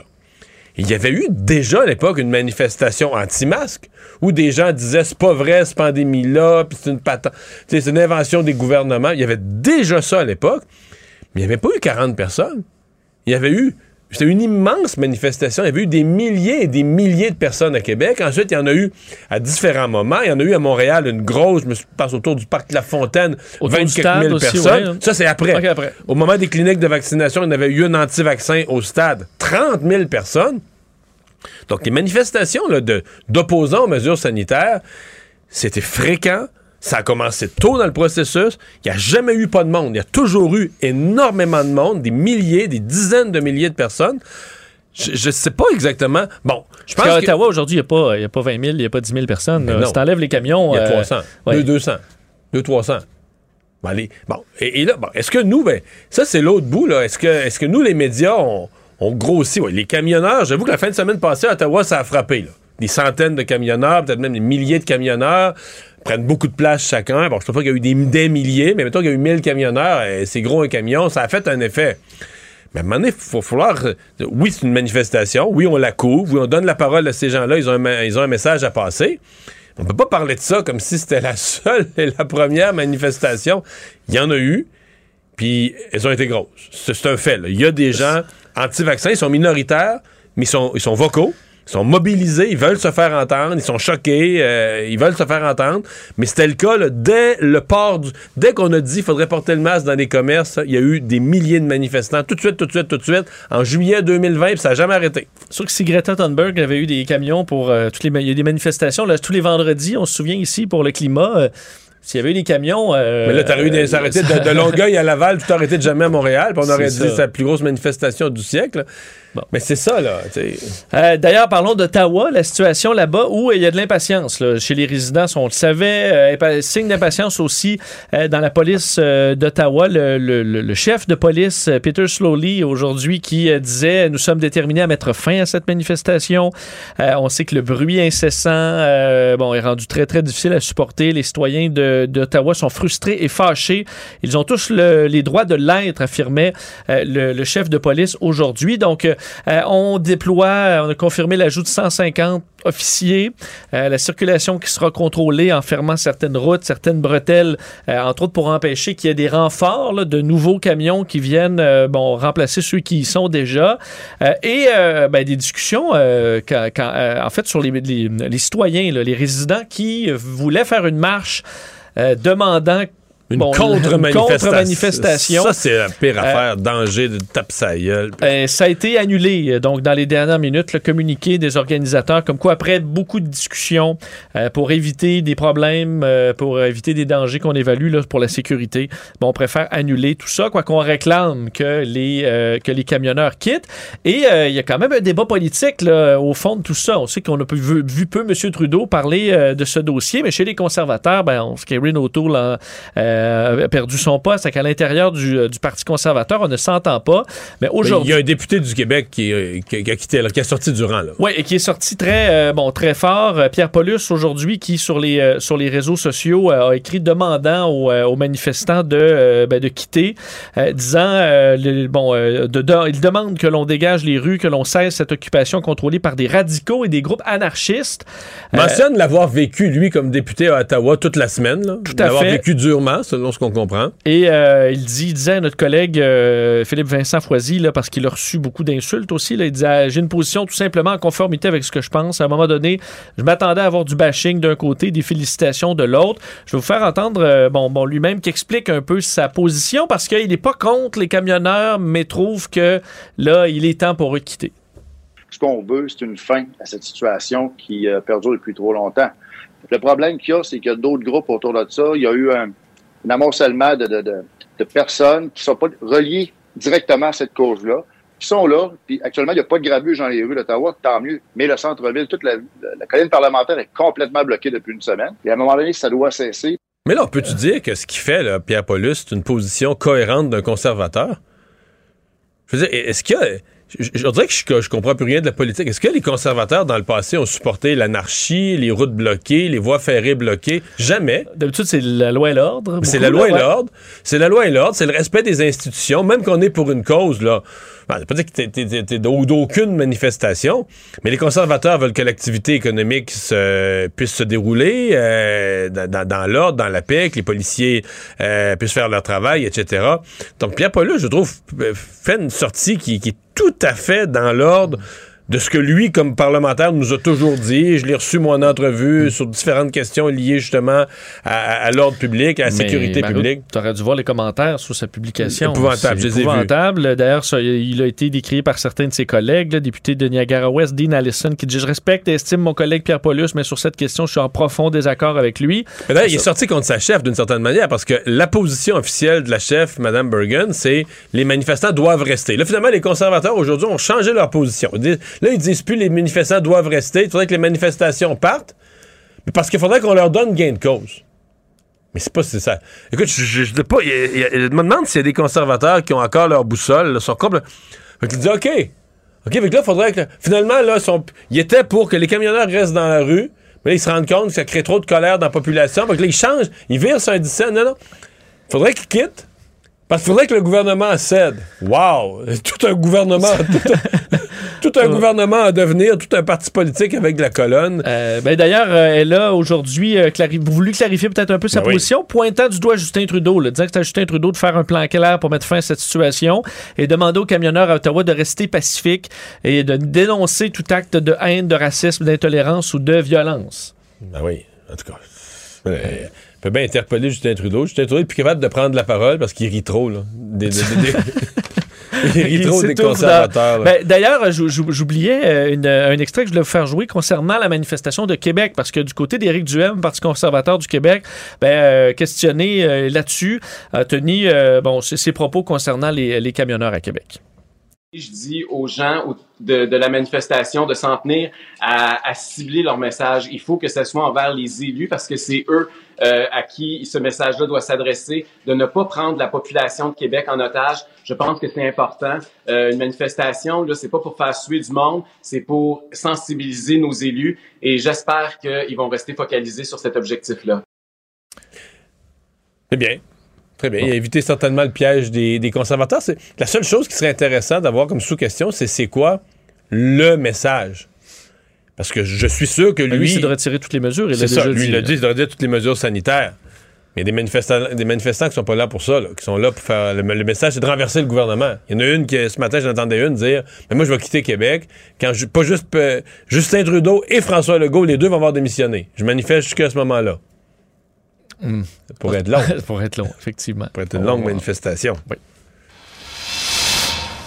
Très mauvaise nouvelle pour euh, les euh, bon ce, ce procès là, de l'ex-franchisé de Cora, Paul Zaidan. Le procès finalement avorte. Hier, on a glissé un mot hein, comme quoi le jury avait envoyé un message au juge euh, disant être incapable d'en arriver à un verdict, verdict unanime.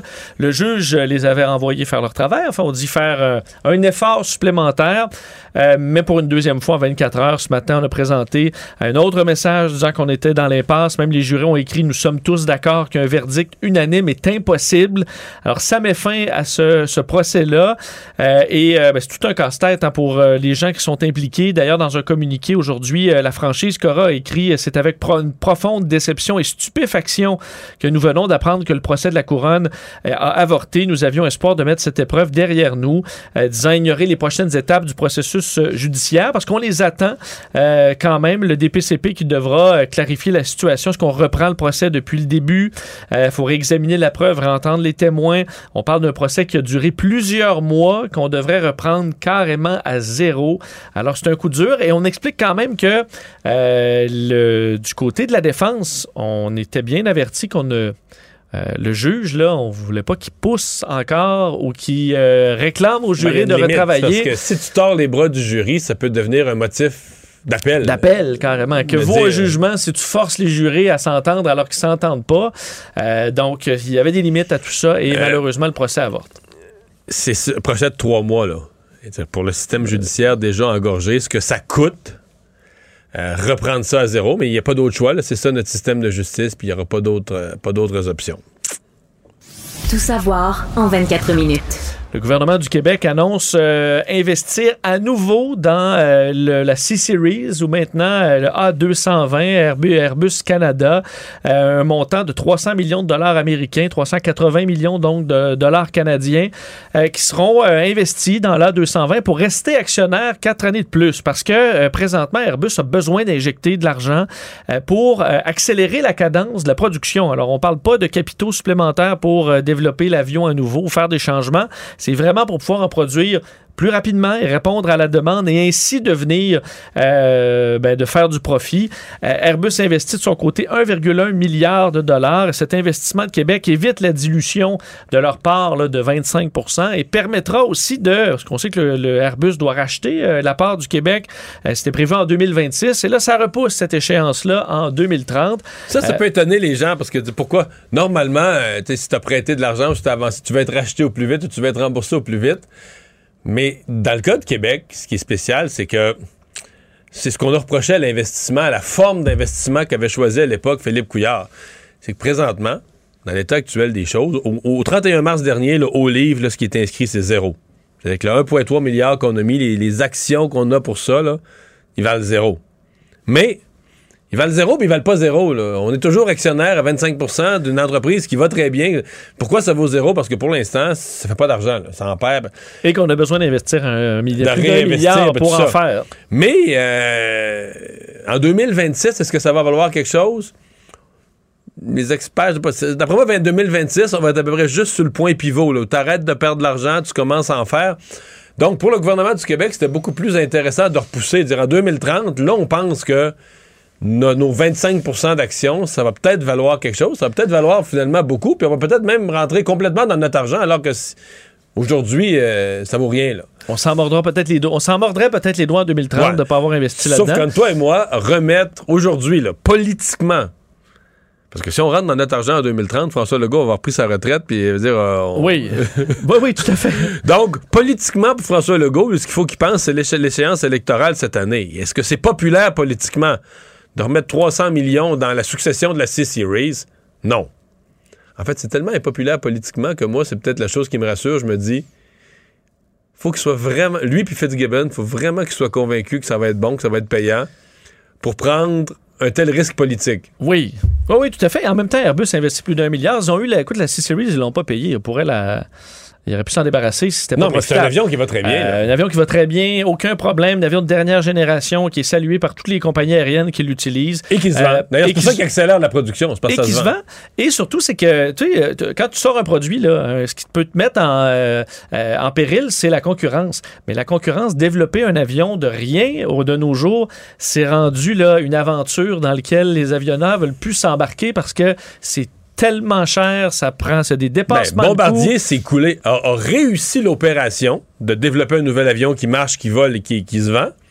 Mais la compagnie s'est tuée en dette. Ils ont passé le témoin puis ils sont euh, presque disparus. Donc, euh, on peut penser, c'est pour ça que Boeing est allé avec un 737 modifié plutôt que développer un avion de rien qui a été, bon, finalement, un vrai désastre. Le 737 MAX, on s'en souvient au départ avec deux écrasements. Donc, avant d'avoir des concurrents au Airbus euh, A220, euh, ils risquent de s'en vendre pas mal. Alors, on verra en 2030, mais ça pourrait être un investissement intéressant. Un mot sur la COVID. Aujourd'hui, le bilan 42 décès, moins 93 personnes hospitalisées, euh, moins 96 plutôt. Alors, on est à 2541, euh, toujours en forte baisse, moins 7 aux soins intensifs. Euh, D'ailleurs, on disait qu'aujourd'hui, le bilan de la semaine dans le monde, la pandémie avait ralenti, moins presque 40% aux États-Unis et au, Canada. L'Afrique suivait avec moins euh, 21% Des hausses, par contre, à certains endroits, comme en Arménie, Corée du Sud, Azerbaïdjan, en Iran également, une hausse de 200 Euh, et euh, le ministre fédéral de la Santé, Jean-Yves Duclos, et le docteur euh, Theresa Tam ont fait le point aujourd'hui disant qu'il y a une baisse. Par contre, au- euh, dans l'ouest du pays, là, on n'a pas encore atteint ce plateau-là, le Manitoba, Saskatchewan, Alberta, Colombie-Britannique, et qu'il est encore trop tôt pour lever les, euh, les mesures sanitaires. Euh, on évaluait aussi d'une étude réalisée par Santé Canada que si on n'avait pas eu les vaccins pendant Delta là, en 2021 et qu'on n'avait pas mis des mesures de santé publique, un peu comme on dit, là, retirer toutes les mesures, veut dénoncer, il y aurait eu 400 000 morts en date de l'automne dernier. Donc avant Omicron, là, 400 000 morts au pays si euh, on n'avait pas eu de vaccin et euh, pas de mesures selon cette euh, étude réalisée par Santé Canada. Et du côté du comité sur l'immunisation, donne des détails sur ceux qui ont eu la COVID. Il y en a beaucoup qui ont eu la COVID dans les derniers mois. Quand, est-ce qu'on prend notre troisième dose? Là, on évalue à trois mois. Le temps idéal pour pouvoir, après l'apparition des symptômes, pour avoir notre Mais dose le docteur de Tam, rappel. là, qui, qui- son discours d'aujourd'hui devrait plaire aux manifestants parce qu'elle a dit il va falloir, tu sais, un peu ce discours de oui, il faut apprendre, il faut avoir des mesures qui vont durer de façon permanente, on va vivre avec la COVID, puis euh, était passé, était passé à cette étape-là aussi, là, pour les semaines, les mois à venir, c'est vers ça qu'on s'en va. donc. Oui, bon, on va découvrir que tout le monde, finalement, veut euh, la fin des mesures. hein. C'est juste. De quelle façon on les enlève, Chaque chose ouais, en son ça. temps. C'est un départ pour les Jeux olympiques de Pékin euh, qui sont lancés officiellement avec la cérémonie d'ouverture euh, ce matin. Peut-être que vous avez été euh, certains à l'écouter. Ça a été mon cas. Le président chinois Xi Jinping qui a donné donc euh, le coup d'envoi disant déclarer la- l'ouverture des 24e Jeux olympiques d'hiver. Quand on le voyait faire, veut, veut pas, t'as un malaise. Un malaise? Euh, écoute, lui, avec Thomas Bach, le patron du CIO, tu te dis, OK, là, Vladimir Poutine à côté. Poutine qui est là, qui signe des ententes, puis des, des- des- des ententes de sécurité avec la Chine, puis tout ça, pendant qu'il menace l'Ukraine. C'était... de, de, J'essaie de me concentrer sur le- la- nos athlètes, puisqu'ils... La, la beauté du sport, mais c'est les jeux de la honte. là. Euh, oui, parce que en plus, Mario, le- au niveau du spectacle, moi je l'ai regardé, et euh, en général, les cérémonies d'ouverture sont là pour euh, montrer la culture du pays. La Chine a une culture extraordinaire, datant de millénaires, mais c'est pas ce qu'on a mis. On a vraiment voulu faire une espèce de We Are the World.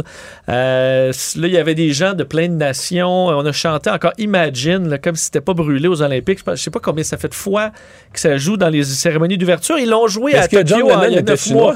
Il était pas chinois. Au- ça aucun. À un moment donné, je pense que l'humanité a écrit autre chose qu'Imagine dans son histoire, mais c'est revenu. Donc, je trouve que ça manquait d'inspiration, peu de moins de budget qu'en 2008. Ceux qui se souviennent de la cérémonie d'ouverture de Pékin 2008, c'est vraiment pas du tout la même chose. là. Ça a été plus calme, très petite flamme pour des raisons environnementales. ou- je veux dire là, écoute, c'est la, Hey, hey, hey. la flamme olympique. Non, là, mais ils ont euh, transporté la neige des montagnes avec des, des camions. Ben oui, ils ont été... Un par un. Ils ont fermé des D'après moi, la flamme, la flamme, on aurait pu. Ben, on voit pas le ciel bleu à Pékin en temps normal, une journée normale à cause de la pollution. Là, tu dis la flamme olympique. euh, Comment? bon. Euh, alors, on, euh, passons là-dessus. Et Justin Trudeau, ça, je vous rappelle qu'il y a un boycott diplomatique hein, de ces Jeux. Justin Trudeau a rappelé aujourd'hui euh, que son euh, bon ses inquiétudes par rapport à bon ce que fait la Chine au niveau des droits humains. Le Canada plaide d'une voix forte pour la protection et la promotion des droits de la personne. Nous restons profondément préoccupés par les rapports de violation des droits de la personne en Chine. Et du côté euh, de la ministre des Sports, Pascal Saint-Onge, disant au moment où la compétition commence, la sécurité de nos athlètes euh, est notre priorité absolue. Le gouvernement disant suivre la situation de près. Et tu nous finis ça avec une petite nouvelle de fin de semaine de jeux vidéo? Oui, parce que, hey, Mario, sur, euh, dans le monde des jeux vidéo, là, c'est toute une nouvelle, puisque la compagnie Rockstar Games annonce travailler finalement, après dix- presque pratiquement 10 ans d'attente, sur un nouveau Grand Theft Auto, euh, franchise probablement une des plus populaires de toute l'histoire des jeux vidéo, si c'est pas la plus populaire. Euh, écoute, euh, Grand- pas été mis à jour depuis longtemps. là. 2013. 2013. Il y a pas eu de nouveau- Et c'est encore un jeu qui, a bien vieilli, là. il est encore excellent, mais les fans disent OK, ça suffit, là, une décennie pour pouvoir jouer à un jeu vidéo. Ça Mais il n'est pas faire. politically correct, ce jeu-là. Euh, non, c'est un des On jeux qui a été à la fois aimé et à la fois décrié. Tu te souviens que tu peux te prendre une prostituée, après ça, l'écraser avec ton auto. Il n'y a rien que tu peux pas faire presque dans ce jeu-là. Ah, ah, ah. Euh, mais euh, aussi la liberté, ceux qui ont ouvert un peu les, les plateformes, le jeu euh, ouvert où on peut faire, euh, on suit pas nécessairement l'his- l'histoire précise. Euh, 230 millions d'exemplaires ont été vendus de Grand Theft Auto 5. Et là, ben, on dit pas dans combien de temps, mais on dit qu'on travaille activement sur la nouvelle version. Alors, euh, bon, on s'en souhaite une. Ça aurait bien, ça aurait facilité passer à travers la pandémie, avoir un Grand Theft Auto 6, si tu veux mon avis, mais il faudra attendre. Encore un peu. Résumer l'actualité en 24 minutes, c'est mission accomplie, Vincent. Les vrais enjeux, les vraies questions. Les affaires publiques n'ont plus de secret pour lui. Mario Dumont. Emmanuel Latraverse. J'ai pas de problème philosophique avec ça. Mario Dumont. Est-ce que je peux me permettre une autre réflexion? La rencontre. Ça passe comme une lettre à la poste. Il se retrouve à enfoncer des portes ouvertes. là. La rencontre Latraverse. Dumont. Emmanuel Latraverse se joint à Mario Dumont et moi. Bonjour, Emmanuel. Bonjour. Bonjour. Alors, euh, ben, on revient sur ces manifestants euh, et ces deux convois à Québec et à Ottawa. D'ailleurs, euh, bon, on attendait, c'était à 17 h là, que, ça devait, que le party devait commencer pour utiliser les termes d'un des organisateurs à Québec. Et on voit, on s'en- il n'y aura pas 100 000 personnes là. là. C'est assez tranquille en ce moment à, à Québec. C'est un party à 10. C'est un petit party, ben, on peut dire à quoi 200-300 peut-être, mais pour l'instant, c'est assez tranquille à, à Québec. Alors Mais il va y avoir, c'est c'est inévitable qu'il va y avoir du monde. Je disais à Vincent plus, plus tôt, à Emmanuel, on n'est pas un peu bizarre, les médias, on parle comme si c'était la première manif. Et aujourd'hui, j'ai fait l'exercice de les repasser, là. Dès l'été 2020, quand ils ont exigé le port du masque, là, à Québec, il y avait eu une manifestation, plusieurs, plusieurs milliers de personnes contre le port du masque. Il y en a eu à chaque étape, à chaque mesure, à chaque vague. Euh, À Montréal, il y a eu une manifestation de 20 000, il y en a eu une de 30 000 autour du stade olympique. Je veux dire, des, des énormes manifestations avec beaucoup de monde contre les mesures sanitaires. Il y en a eu tout le temps depuis le début. C'est pas comme. On parle comme si c'était la première, des fois. Oui, mais je pense que celle-ci, en tout cas, ça a commencé à Ottawa. Là, Ouais, puis les camions, là, je commence à frapper l'imaginaire. Que- Et que, et que c'était plus un phénomène strictement québécois, là, mais que c'était vraiment un phénomène de gens qui venaient de partout euh, au pays. Je pense qu'en termes d'organisation, mais moi, en tout cas, je vois, je pense qu'il y a une.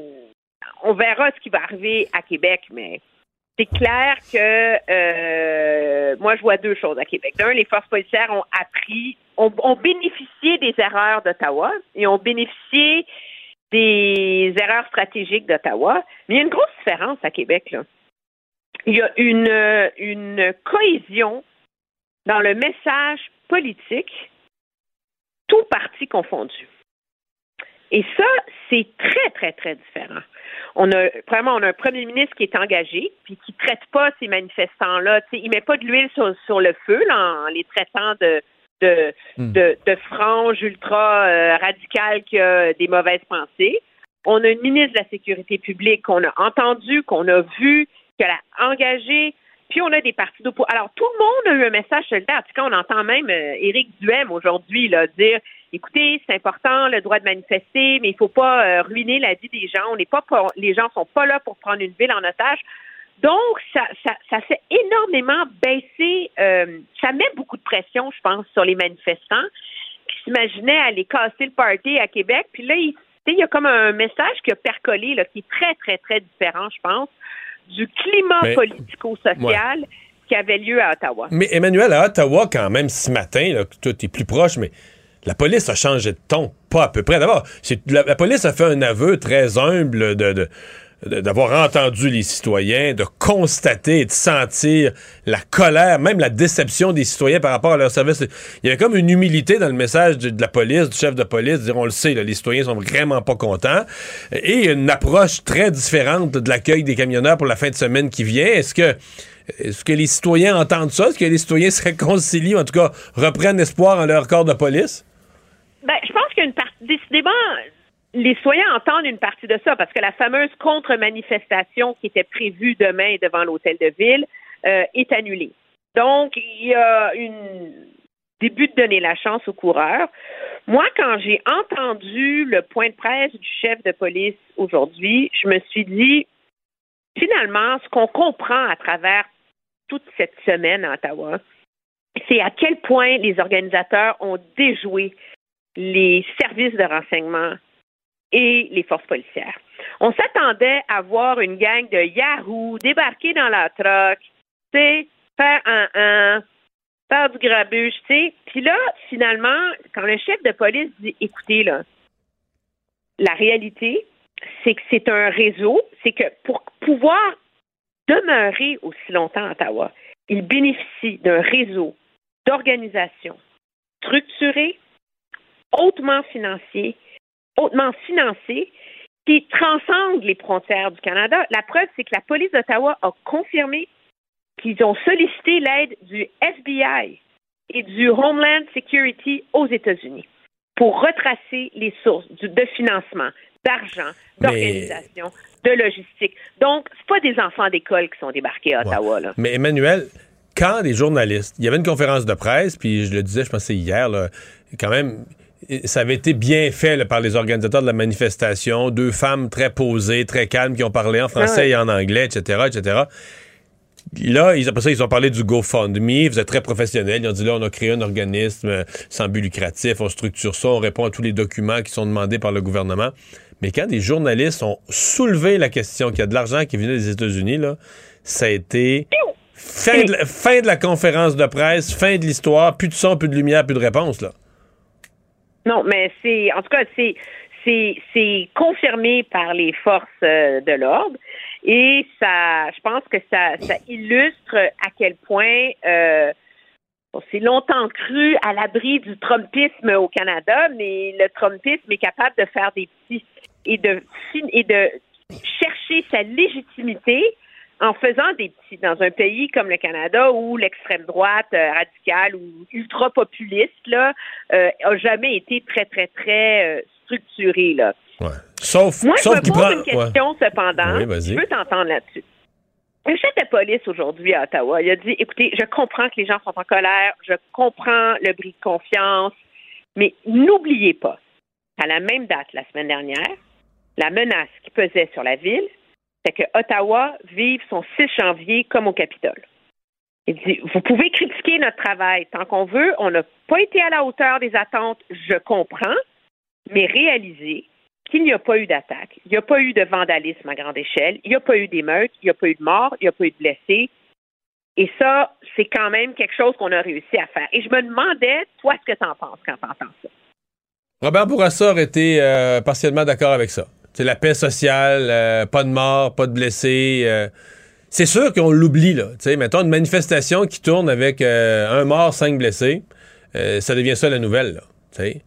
Donc, on a évité ça. C'est pas faux. On a évité la manifestation, c'est bien déroulé. Les, les, les événements les plus malheureux, mais c'est des gens qui ont uriné et tout ça. C'est épouvantable en termes de. C'est dégradant comme comportement mais ça fait pas de victime humaine. Là, donc, euh, pas nécessairement, mais c'est parce que c'est l'idée d'avoir laissé, je pense que ce qui n'a pas de bon sens, c'est l'idée d'avoir laissé entrer des mastodontes, des camions aussi profonds dans la ville, aussi profondément dans la ville, euh, et d'installer une paralysie Et là, maintenant, de, de laisser des gens construire des bâtiments, il y a quelque chose, Mais- quelque chose d'absurde. Mais ça, Mario, est- mais, mais Mario Emmanuel, là-dessus, ça- parce qu'on n'a pas vu d'intervention politique. On a couvert des, j'ai couvert plusieurs manifestations. J'ai couvert le G20 à Toronto, des forces policières. Là, ils sont maintenant bien équipés, ils ont de l'anti-émeute. D'arriver euh, la nuit, euh, dire bon, ben parfait, vous sortez de vos camions. Sinon, on a un panier à salade, vous embarquez là-dedans. On remorque les, euh, les camions dans des stationnements pas trop loin d'Ottawa, puis on rouvre la ville. Est-ce que ça paraît si impensable? On a peur d'ali- de- de- d'alimenter un gros feu? Pourquoi on, on- fait, on peut démanteler les structures une fois qu'on a arrêté les gens? Euh, on s'attend à quoi à la guerre? Que les camions soient transformés en armes, OK, ce qui est faisable et possible de plein de façons. Ils craignent combien de ces manifestants-là sont armés jusqu'aux dents. Et euh, c'est la théorie de la guerre d'usure. Je pense que l'argument de la guerre d'usure fonctionnerait et serait accepté de la population si on voyait pas à la télé des gars débarquer, stationner leur pick-up à la barricade, sortir un petit chariot, puis mettre euh, des grosses canisses de propane puis de diesel, puis faire le tour, puis renflouer tout le monde, on met du gaz, etc. Pourquoi ils les laissent rentrer dans le périmètre, ce monde-là? Moi, c'est ça que je comprends Hmm. pas. A une caisses de bière. aujourd'hui, écoutez, vous avez des piles de cannes de propane le long du canal, que vous tolérez qu'ils soient là.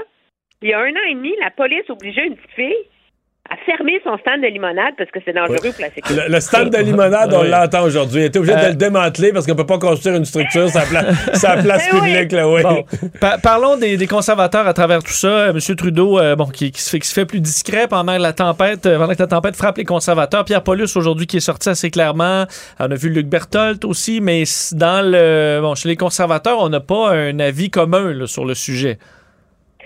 Non, M. Paulus qui a quand même eu une déclaration très précise. Là, Euh, on pouvait comprendre la, com- la, la, la motivation des, des camionneurs, mais la situation actuelle est tout autre. Je demande que l'on dégage les rues et que l'on cesse cette occupation contrôlée par des radicaux et des groupes anarchistes. M. Paulus, écoutez, les amis, là, on est parti de la loi et l'ordre. À un moment donné, il faut arrêter de niaiser. Là. Mais il a raison. là. Dans ma tête, c'est ça être conservateur. là. Il a parlé comme un conservateur aujourd'hui. Ben oui, mais le problème, c'est que euh, c'est il y a moi je pense que c'est au-delà des on a beaucoup parlé de la réponse du député Dean Allison là, qui a dit je suis pas d'accord avec toi, etc. Dean Allison, c'est un anti-vax qui n'est pas vacciné. Je pense pas qu'il fait qu'il incarne la majorité de la voix conservatrice. Il est marginal. Le problème, c'est que le reste du caucus est élu par des gens qui, là-bas, dans l'Ouest, appuient ces camionneurs-là. Puis ils sont élus par des gens qui en ont marre de Justin Trudeau qui leur fait la morale sur euh, la santé publique, sur ce qu'il faut faire, pas faire. Emmanuel. Et donc, en- ouais, ils en- sont- des gens de l'Alberta, là, dont le premier ministre, il y a quelques mois, voulait nous envoyer au Québec ces débordements de soins intensifs. À un moment donné, là, c'est. C'est-tu des adultes? Ben, c'est des adultes. Scott Moore, euh, tu sais, je veux dire, moi, j'écoutais le point de presse du Conseil de la Fédération, là. Puis euh, la première ministre du Manitoba, le premier ministre de la, Nouvelle- de la Saskatchewan, le premier ministre de, de l'Alberta disent écoutez, on est rendu là de toute façon à les lever, les mesures sanitaires. Oui, oui, mais ça, on se comprend. Ici aussi, on les lève, là. On se comprend, là, mais. Mais c'est ce qu'il y a de plus fou dans tout ça, là, on s'entend, là. C'est que là, on a une capitale fédérale qui est paralysée par du monde qui demande qu'on lève les mesures sanitaires au moment où on est en train de lever les mesures sanitaires. Non, mais là, je t'arrête. T'arrête. chez je vous, on a t'arrête. compris, Oui. les amis, là. Je t'arrête. Mais mettons, dans le cas du Québec, on lève les mesures sanitaires pour les personnes vaccinées. Par exemple, on rouvre les restaurants, mais si t'es pas vacciné, les restaurants sont pas ouverts pour toi. Fait que c'est ça aussi. Non, eux, ils eux, c'est- voudraient faire lever toutes, toutes, toutes les mesures, incluant la nécessité de se faire vacciner si on s'en va dans des foules, si on s'en va dans des lieux publics. Et ça, ça disparaîtra un jour, mais pas, pas demain matin. Mais moi, je veux finir sur le Parti conservateur. Moi, sincèrement, là, cette semaine, je manque de mots. Je pense qu'il y a beaucoup de gens qui ont voté conservateur à la dernière élection et qui ont honte. Euh, la, la- chef par intérim des conservateurs qui parle pas français, c'est une chose, mais qu'on la voit avec une casquette de Donald Trump. Ce qui, pour moi, est le, plus, le geste le plus anti-conservateur. Être conservateur, c'est d'être dans le respect des institutions, de la démocratie. Trump a voulu détruire le système judiciaire, de, de défaire la confiance dans le système électoral. Tu peux pas être plus anti-conservateur que porter une casquette de Donald Trump. Euh, là, euh, Pierre Paulus a fait une intervention, c'est la division complète dans le caucus. La chef qui jusqu'à hier voulait demander aux camionneurs de rester à Ottawa, ce qui est aussi quelque chose d'anticonservateur, un parti qui est supposé être pour la loi et l'ordre, qui est en faveur des camions qui bloquent une ville, etc.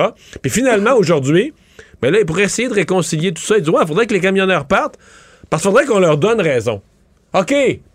Parce que tu as un parti qui prétend gouverner, mais tu vas changer les politiques gouvernementales, pas en fonction de, de la santé publique, pas en fonction des, des différents critères de, de, saine administration publique. Non, non, non. Parce qu'il y a 300 manifestants. Il y a 300 manifestants au Canada, puis le Parti conservateur changerait la politique de l'administration gouvernementale. Sincèrement, je dis. Jamais... C'est le c'est l'absence de leadership, de chaos. Mais c'est comme. Moi, je vais te dire une chose. Ben, c'est la politique du sac de papier brun sur la tête, là. C'est une vraie honte, Mais c'est la politique, à force d'avoir. Comme si c'est un parti qui est terrorisé par Justin Trudeau à cause de l'efficacité des libéraux dans leur capacité de démoniser les conservateurs. Puis là, ils sont terrorisés par Maxime Bernier. Ils ont tellement peur des libéraux qui sont aveuglément animés par une haine viscérale de Justin, et donc ils perdent tous leurs repères, comme caucus et comme leadership. Et c'est moi ce que je trouve très triste dans tout ça, c'est que je vois ce Parti conservateur être porté à bout de bras au Québec par des députés, puis c'est pas une question d'être partisane. Je pense que n'importe quel journaliste va reconnaître que des gars comme Gérard Deltel, Pierre Paulus, euh, Luc Berthold, à la limite, euh, Alain Rayet. C'est des gens qui travaillent fort pour bâtir une crédibilité à ce mouvement-là au Québec. Et là, ils se retrouvent systématiquement euh, minés dans la crédibilité de leur exercice par une incohérence intellectuelle au sommet du parti. Et c'est ça que c'est comme il y a tellement les libéraux qui ont arrêté de penser. un bon résumé. merci Emmanuel, bonne fin de semaine. Au revoir, bye. Mario Dumont et Vincent Dessureau. Un duo aussi populaire que Batman et Robin. Cube Radio. On parle sport. Jean-François Barry, salut. Salut Mario. Alors, euh, ben, tu vas pouvoir. Moi, je n'ai pas vu la cérémonie d'ouverture. J'ai vu certaines images là, dans les résumés, dans Mhm. les bulletins, mais euh, Vincent, comme toi, s'est levé pour regarder ça, lui. Moi, puis je me doutais que tu l'avais pas vu parce qu'avec l'horaire que t'as, Ouais, la durée le de la matin, le matin, euh, ouais, c'est ça. Ouais. Non, mais ça a duré comme presque trois heures, là, un bon deux heures et demie euh, de cérémonie. Je sais pas comment tu as trouvé ça, toi, Vincent. Moi, j'ai trouvé ça beau. Euh, tu sais, côté techno, puis tout ça, on a pu voir euh, à quel point la Chine euh, savait faire, mais il n'y avait pas d'émotion. C'était un peu, un peu froid. Puis je trouvais que c'était ouais. teinté de- c'était teinté de conflit en plus de ça. Je sais pas si tu l'as écouté euh, en français, mais tu sais, on présentait chaque pays en disant alors euh, ce pays qui est en conflit avec la Chine pour euh, telle raison, ce, pays qui est en conflit avec les alliés de la Chine pour telle raison. Là, tu fais ah mon Dieu, mais on, on peut-tu parler un peu des athlètes? Fait que ça, ça, ça m'a agacé un petit peu. Puis évidemment, il y avait la trame de fond du conflit. Là, tu sais, euh, tu pouvais pas penser pendant Imagine de John Lennon, tu pouvais pas t'empêcher d'avoir poutine un- qui est là, c'est comme... Mais ça, ça, je, je comprends qu'on n'est plus dans le sport, dans le culturel, mais imagine en- nous ressortir ça encore, c'est la Chine, là. Ça n'a aucun rapport, Imagine, de John Lennon. Euh, elle a joué à Tokyo euh, il n'y a pas neuf mois, à la cérémonie mettre la chanson de Noël, voyons, Give Peace a Chance. non, mais à un moment donné, euh, revenons-en, de- l'humanité n'a pas juste écrit une chanson sur la paix. Là. Faut- ça n'a aucun rapport avec l'histoire de la Chine, la culture de la Chine, imagine. Surtout qu'on n'est pas dans une période de paix, clairement. Là, donc, euh, OK, ben, je, te, je te- je te relance, Vincent, Bon. sur un autre Oui. euh, point. Comment tu as trouvé le costume euh, du Canada? Ah, Parce j'ai- que. je trouve ça, moi, je trouve ça vraiment lettre. là. J'ai même pas vu c'est quoi les Ok, commentaires parfait. des autres, mais long manteau tout gonflé jusqu'en bas, jusqu'aux chevilles. Je trouvais pas que pas trouvé que ça mettait en valeur nos athlètes. Je sais pas ce que t'en penses. Ouais, puis c'était le même manteau gars et filles. tu parce Généralement, le manteau long est un peu Ça existe réservé plus. euh, aux femmes. Mais Ça existe plus. faisait un Excuse, peu- excuse, ça existe plus. De quoi? Ah, les hommes puis les femmes? Oui, mais Ça? là, dans les épreuves, je me- oui, je me encore. Je me suis dit probablement que c'est ce qu'on a voulu faire, mais ça faisait un peu, tu sais, défilé de mode. Des fois, tu vois des défilés de mode, tu fais, ben voyons, personne qui porterait ça, c'est bien trop avant-gardiste. Ou Hunger Game. J'avais l'impression d'être dans Hunger Game avec des, des costumes qui se pouvaient pas.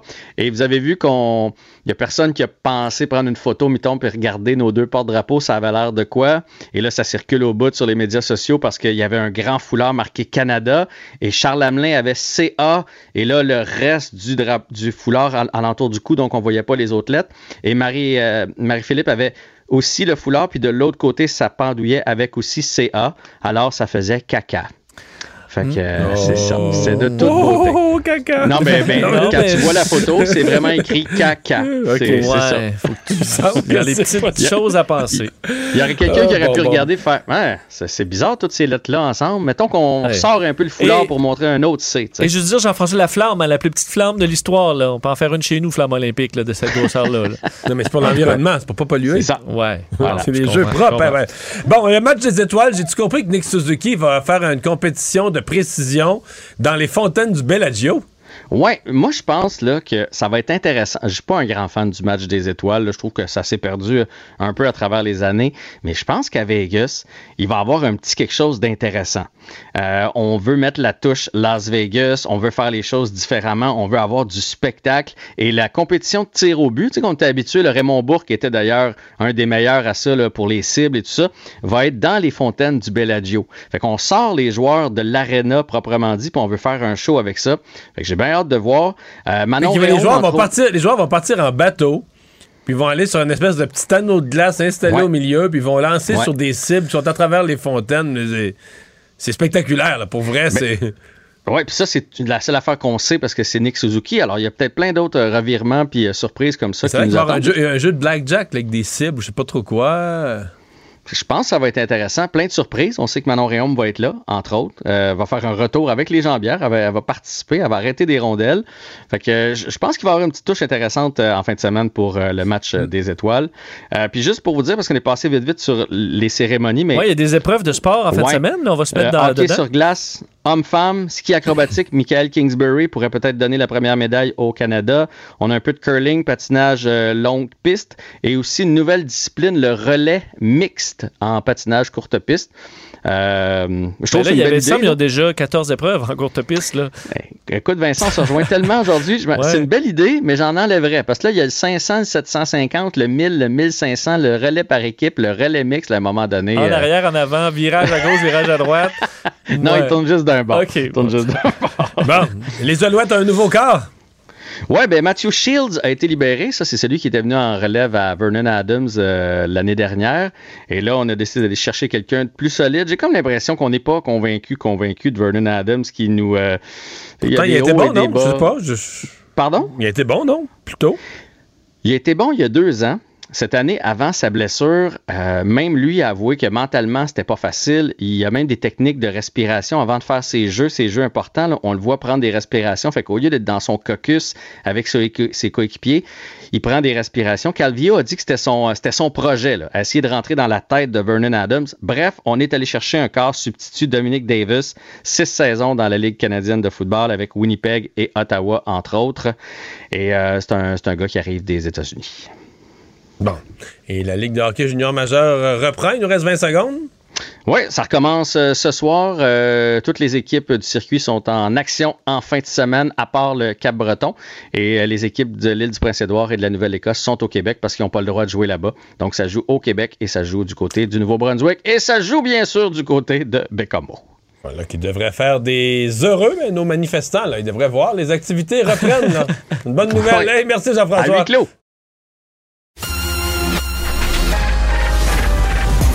Mario Dumont et Vincent Dessureau. Des propos crédibles, avec des fois un brin de sarcasme. Ben, quand les nouvelles sont moins crédibles, là. Mario Dumont et Vincent Dessureau. Cube Radio. Cube Radio. Cube Radio. En direct à LCN.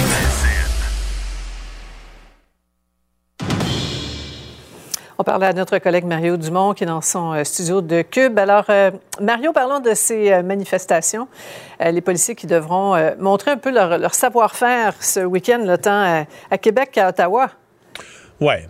Euh, est-ce qu'à Québec, on est mieux organisé, plus habitué, plus structuré, ou est-ce qu'on a juste eu la chance d'avoir l'expérience d'Ottawa pour euh, savoir ce qu'il ne faut pas faire comme erreur, en tout cas à première vue? Puis on, la, la gros de la manifestation, ce sera demain à Québec, mais à première vue, on semble beaucoup mieux préparé là, pour faire arriver la manifestation, permettre aux gens d'exprimer leur point de vue, mais sans... euh, parce que là, pour l'instant, ce soir, les gens semblent aller au carnaval, répondre à, à la demande du maire de Québec, du premier ministre, de l'organisation du carnaval. Donc, une vie normale. Oui, Ouais. des gens qui font entendre un point de vue, mais qui n'empêche pas le déroulement de la vie normale, la Ouais. vie des commerçants, on a vu, des Marion, je sais pas si restaurateurs. on a vu, euh, on a vu un manifestant, un manifestant de- derrière Karianne tantôt, faire un cœur. Ça nous change du festival du doigt d'honneur quand même. Oui, on aime mieux ça.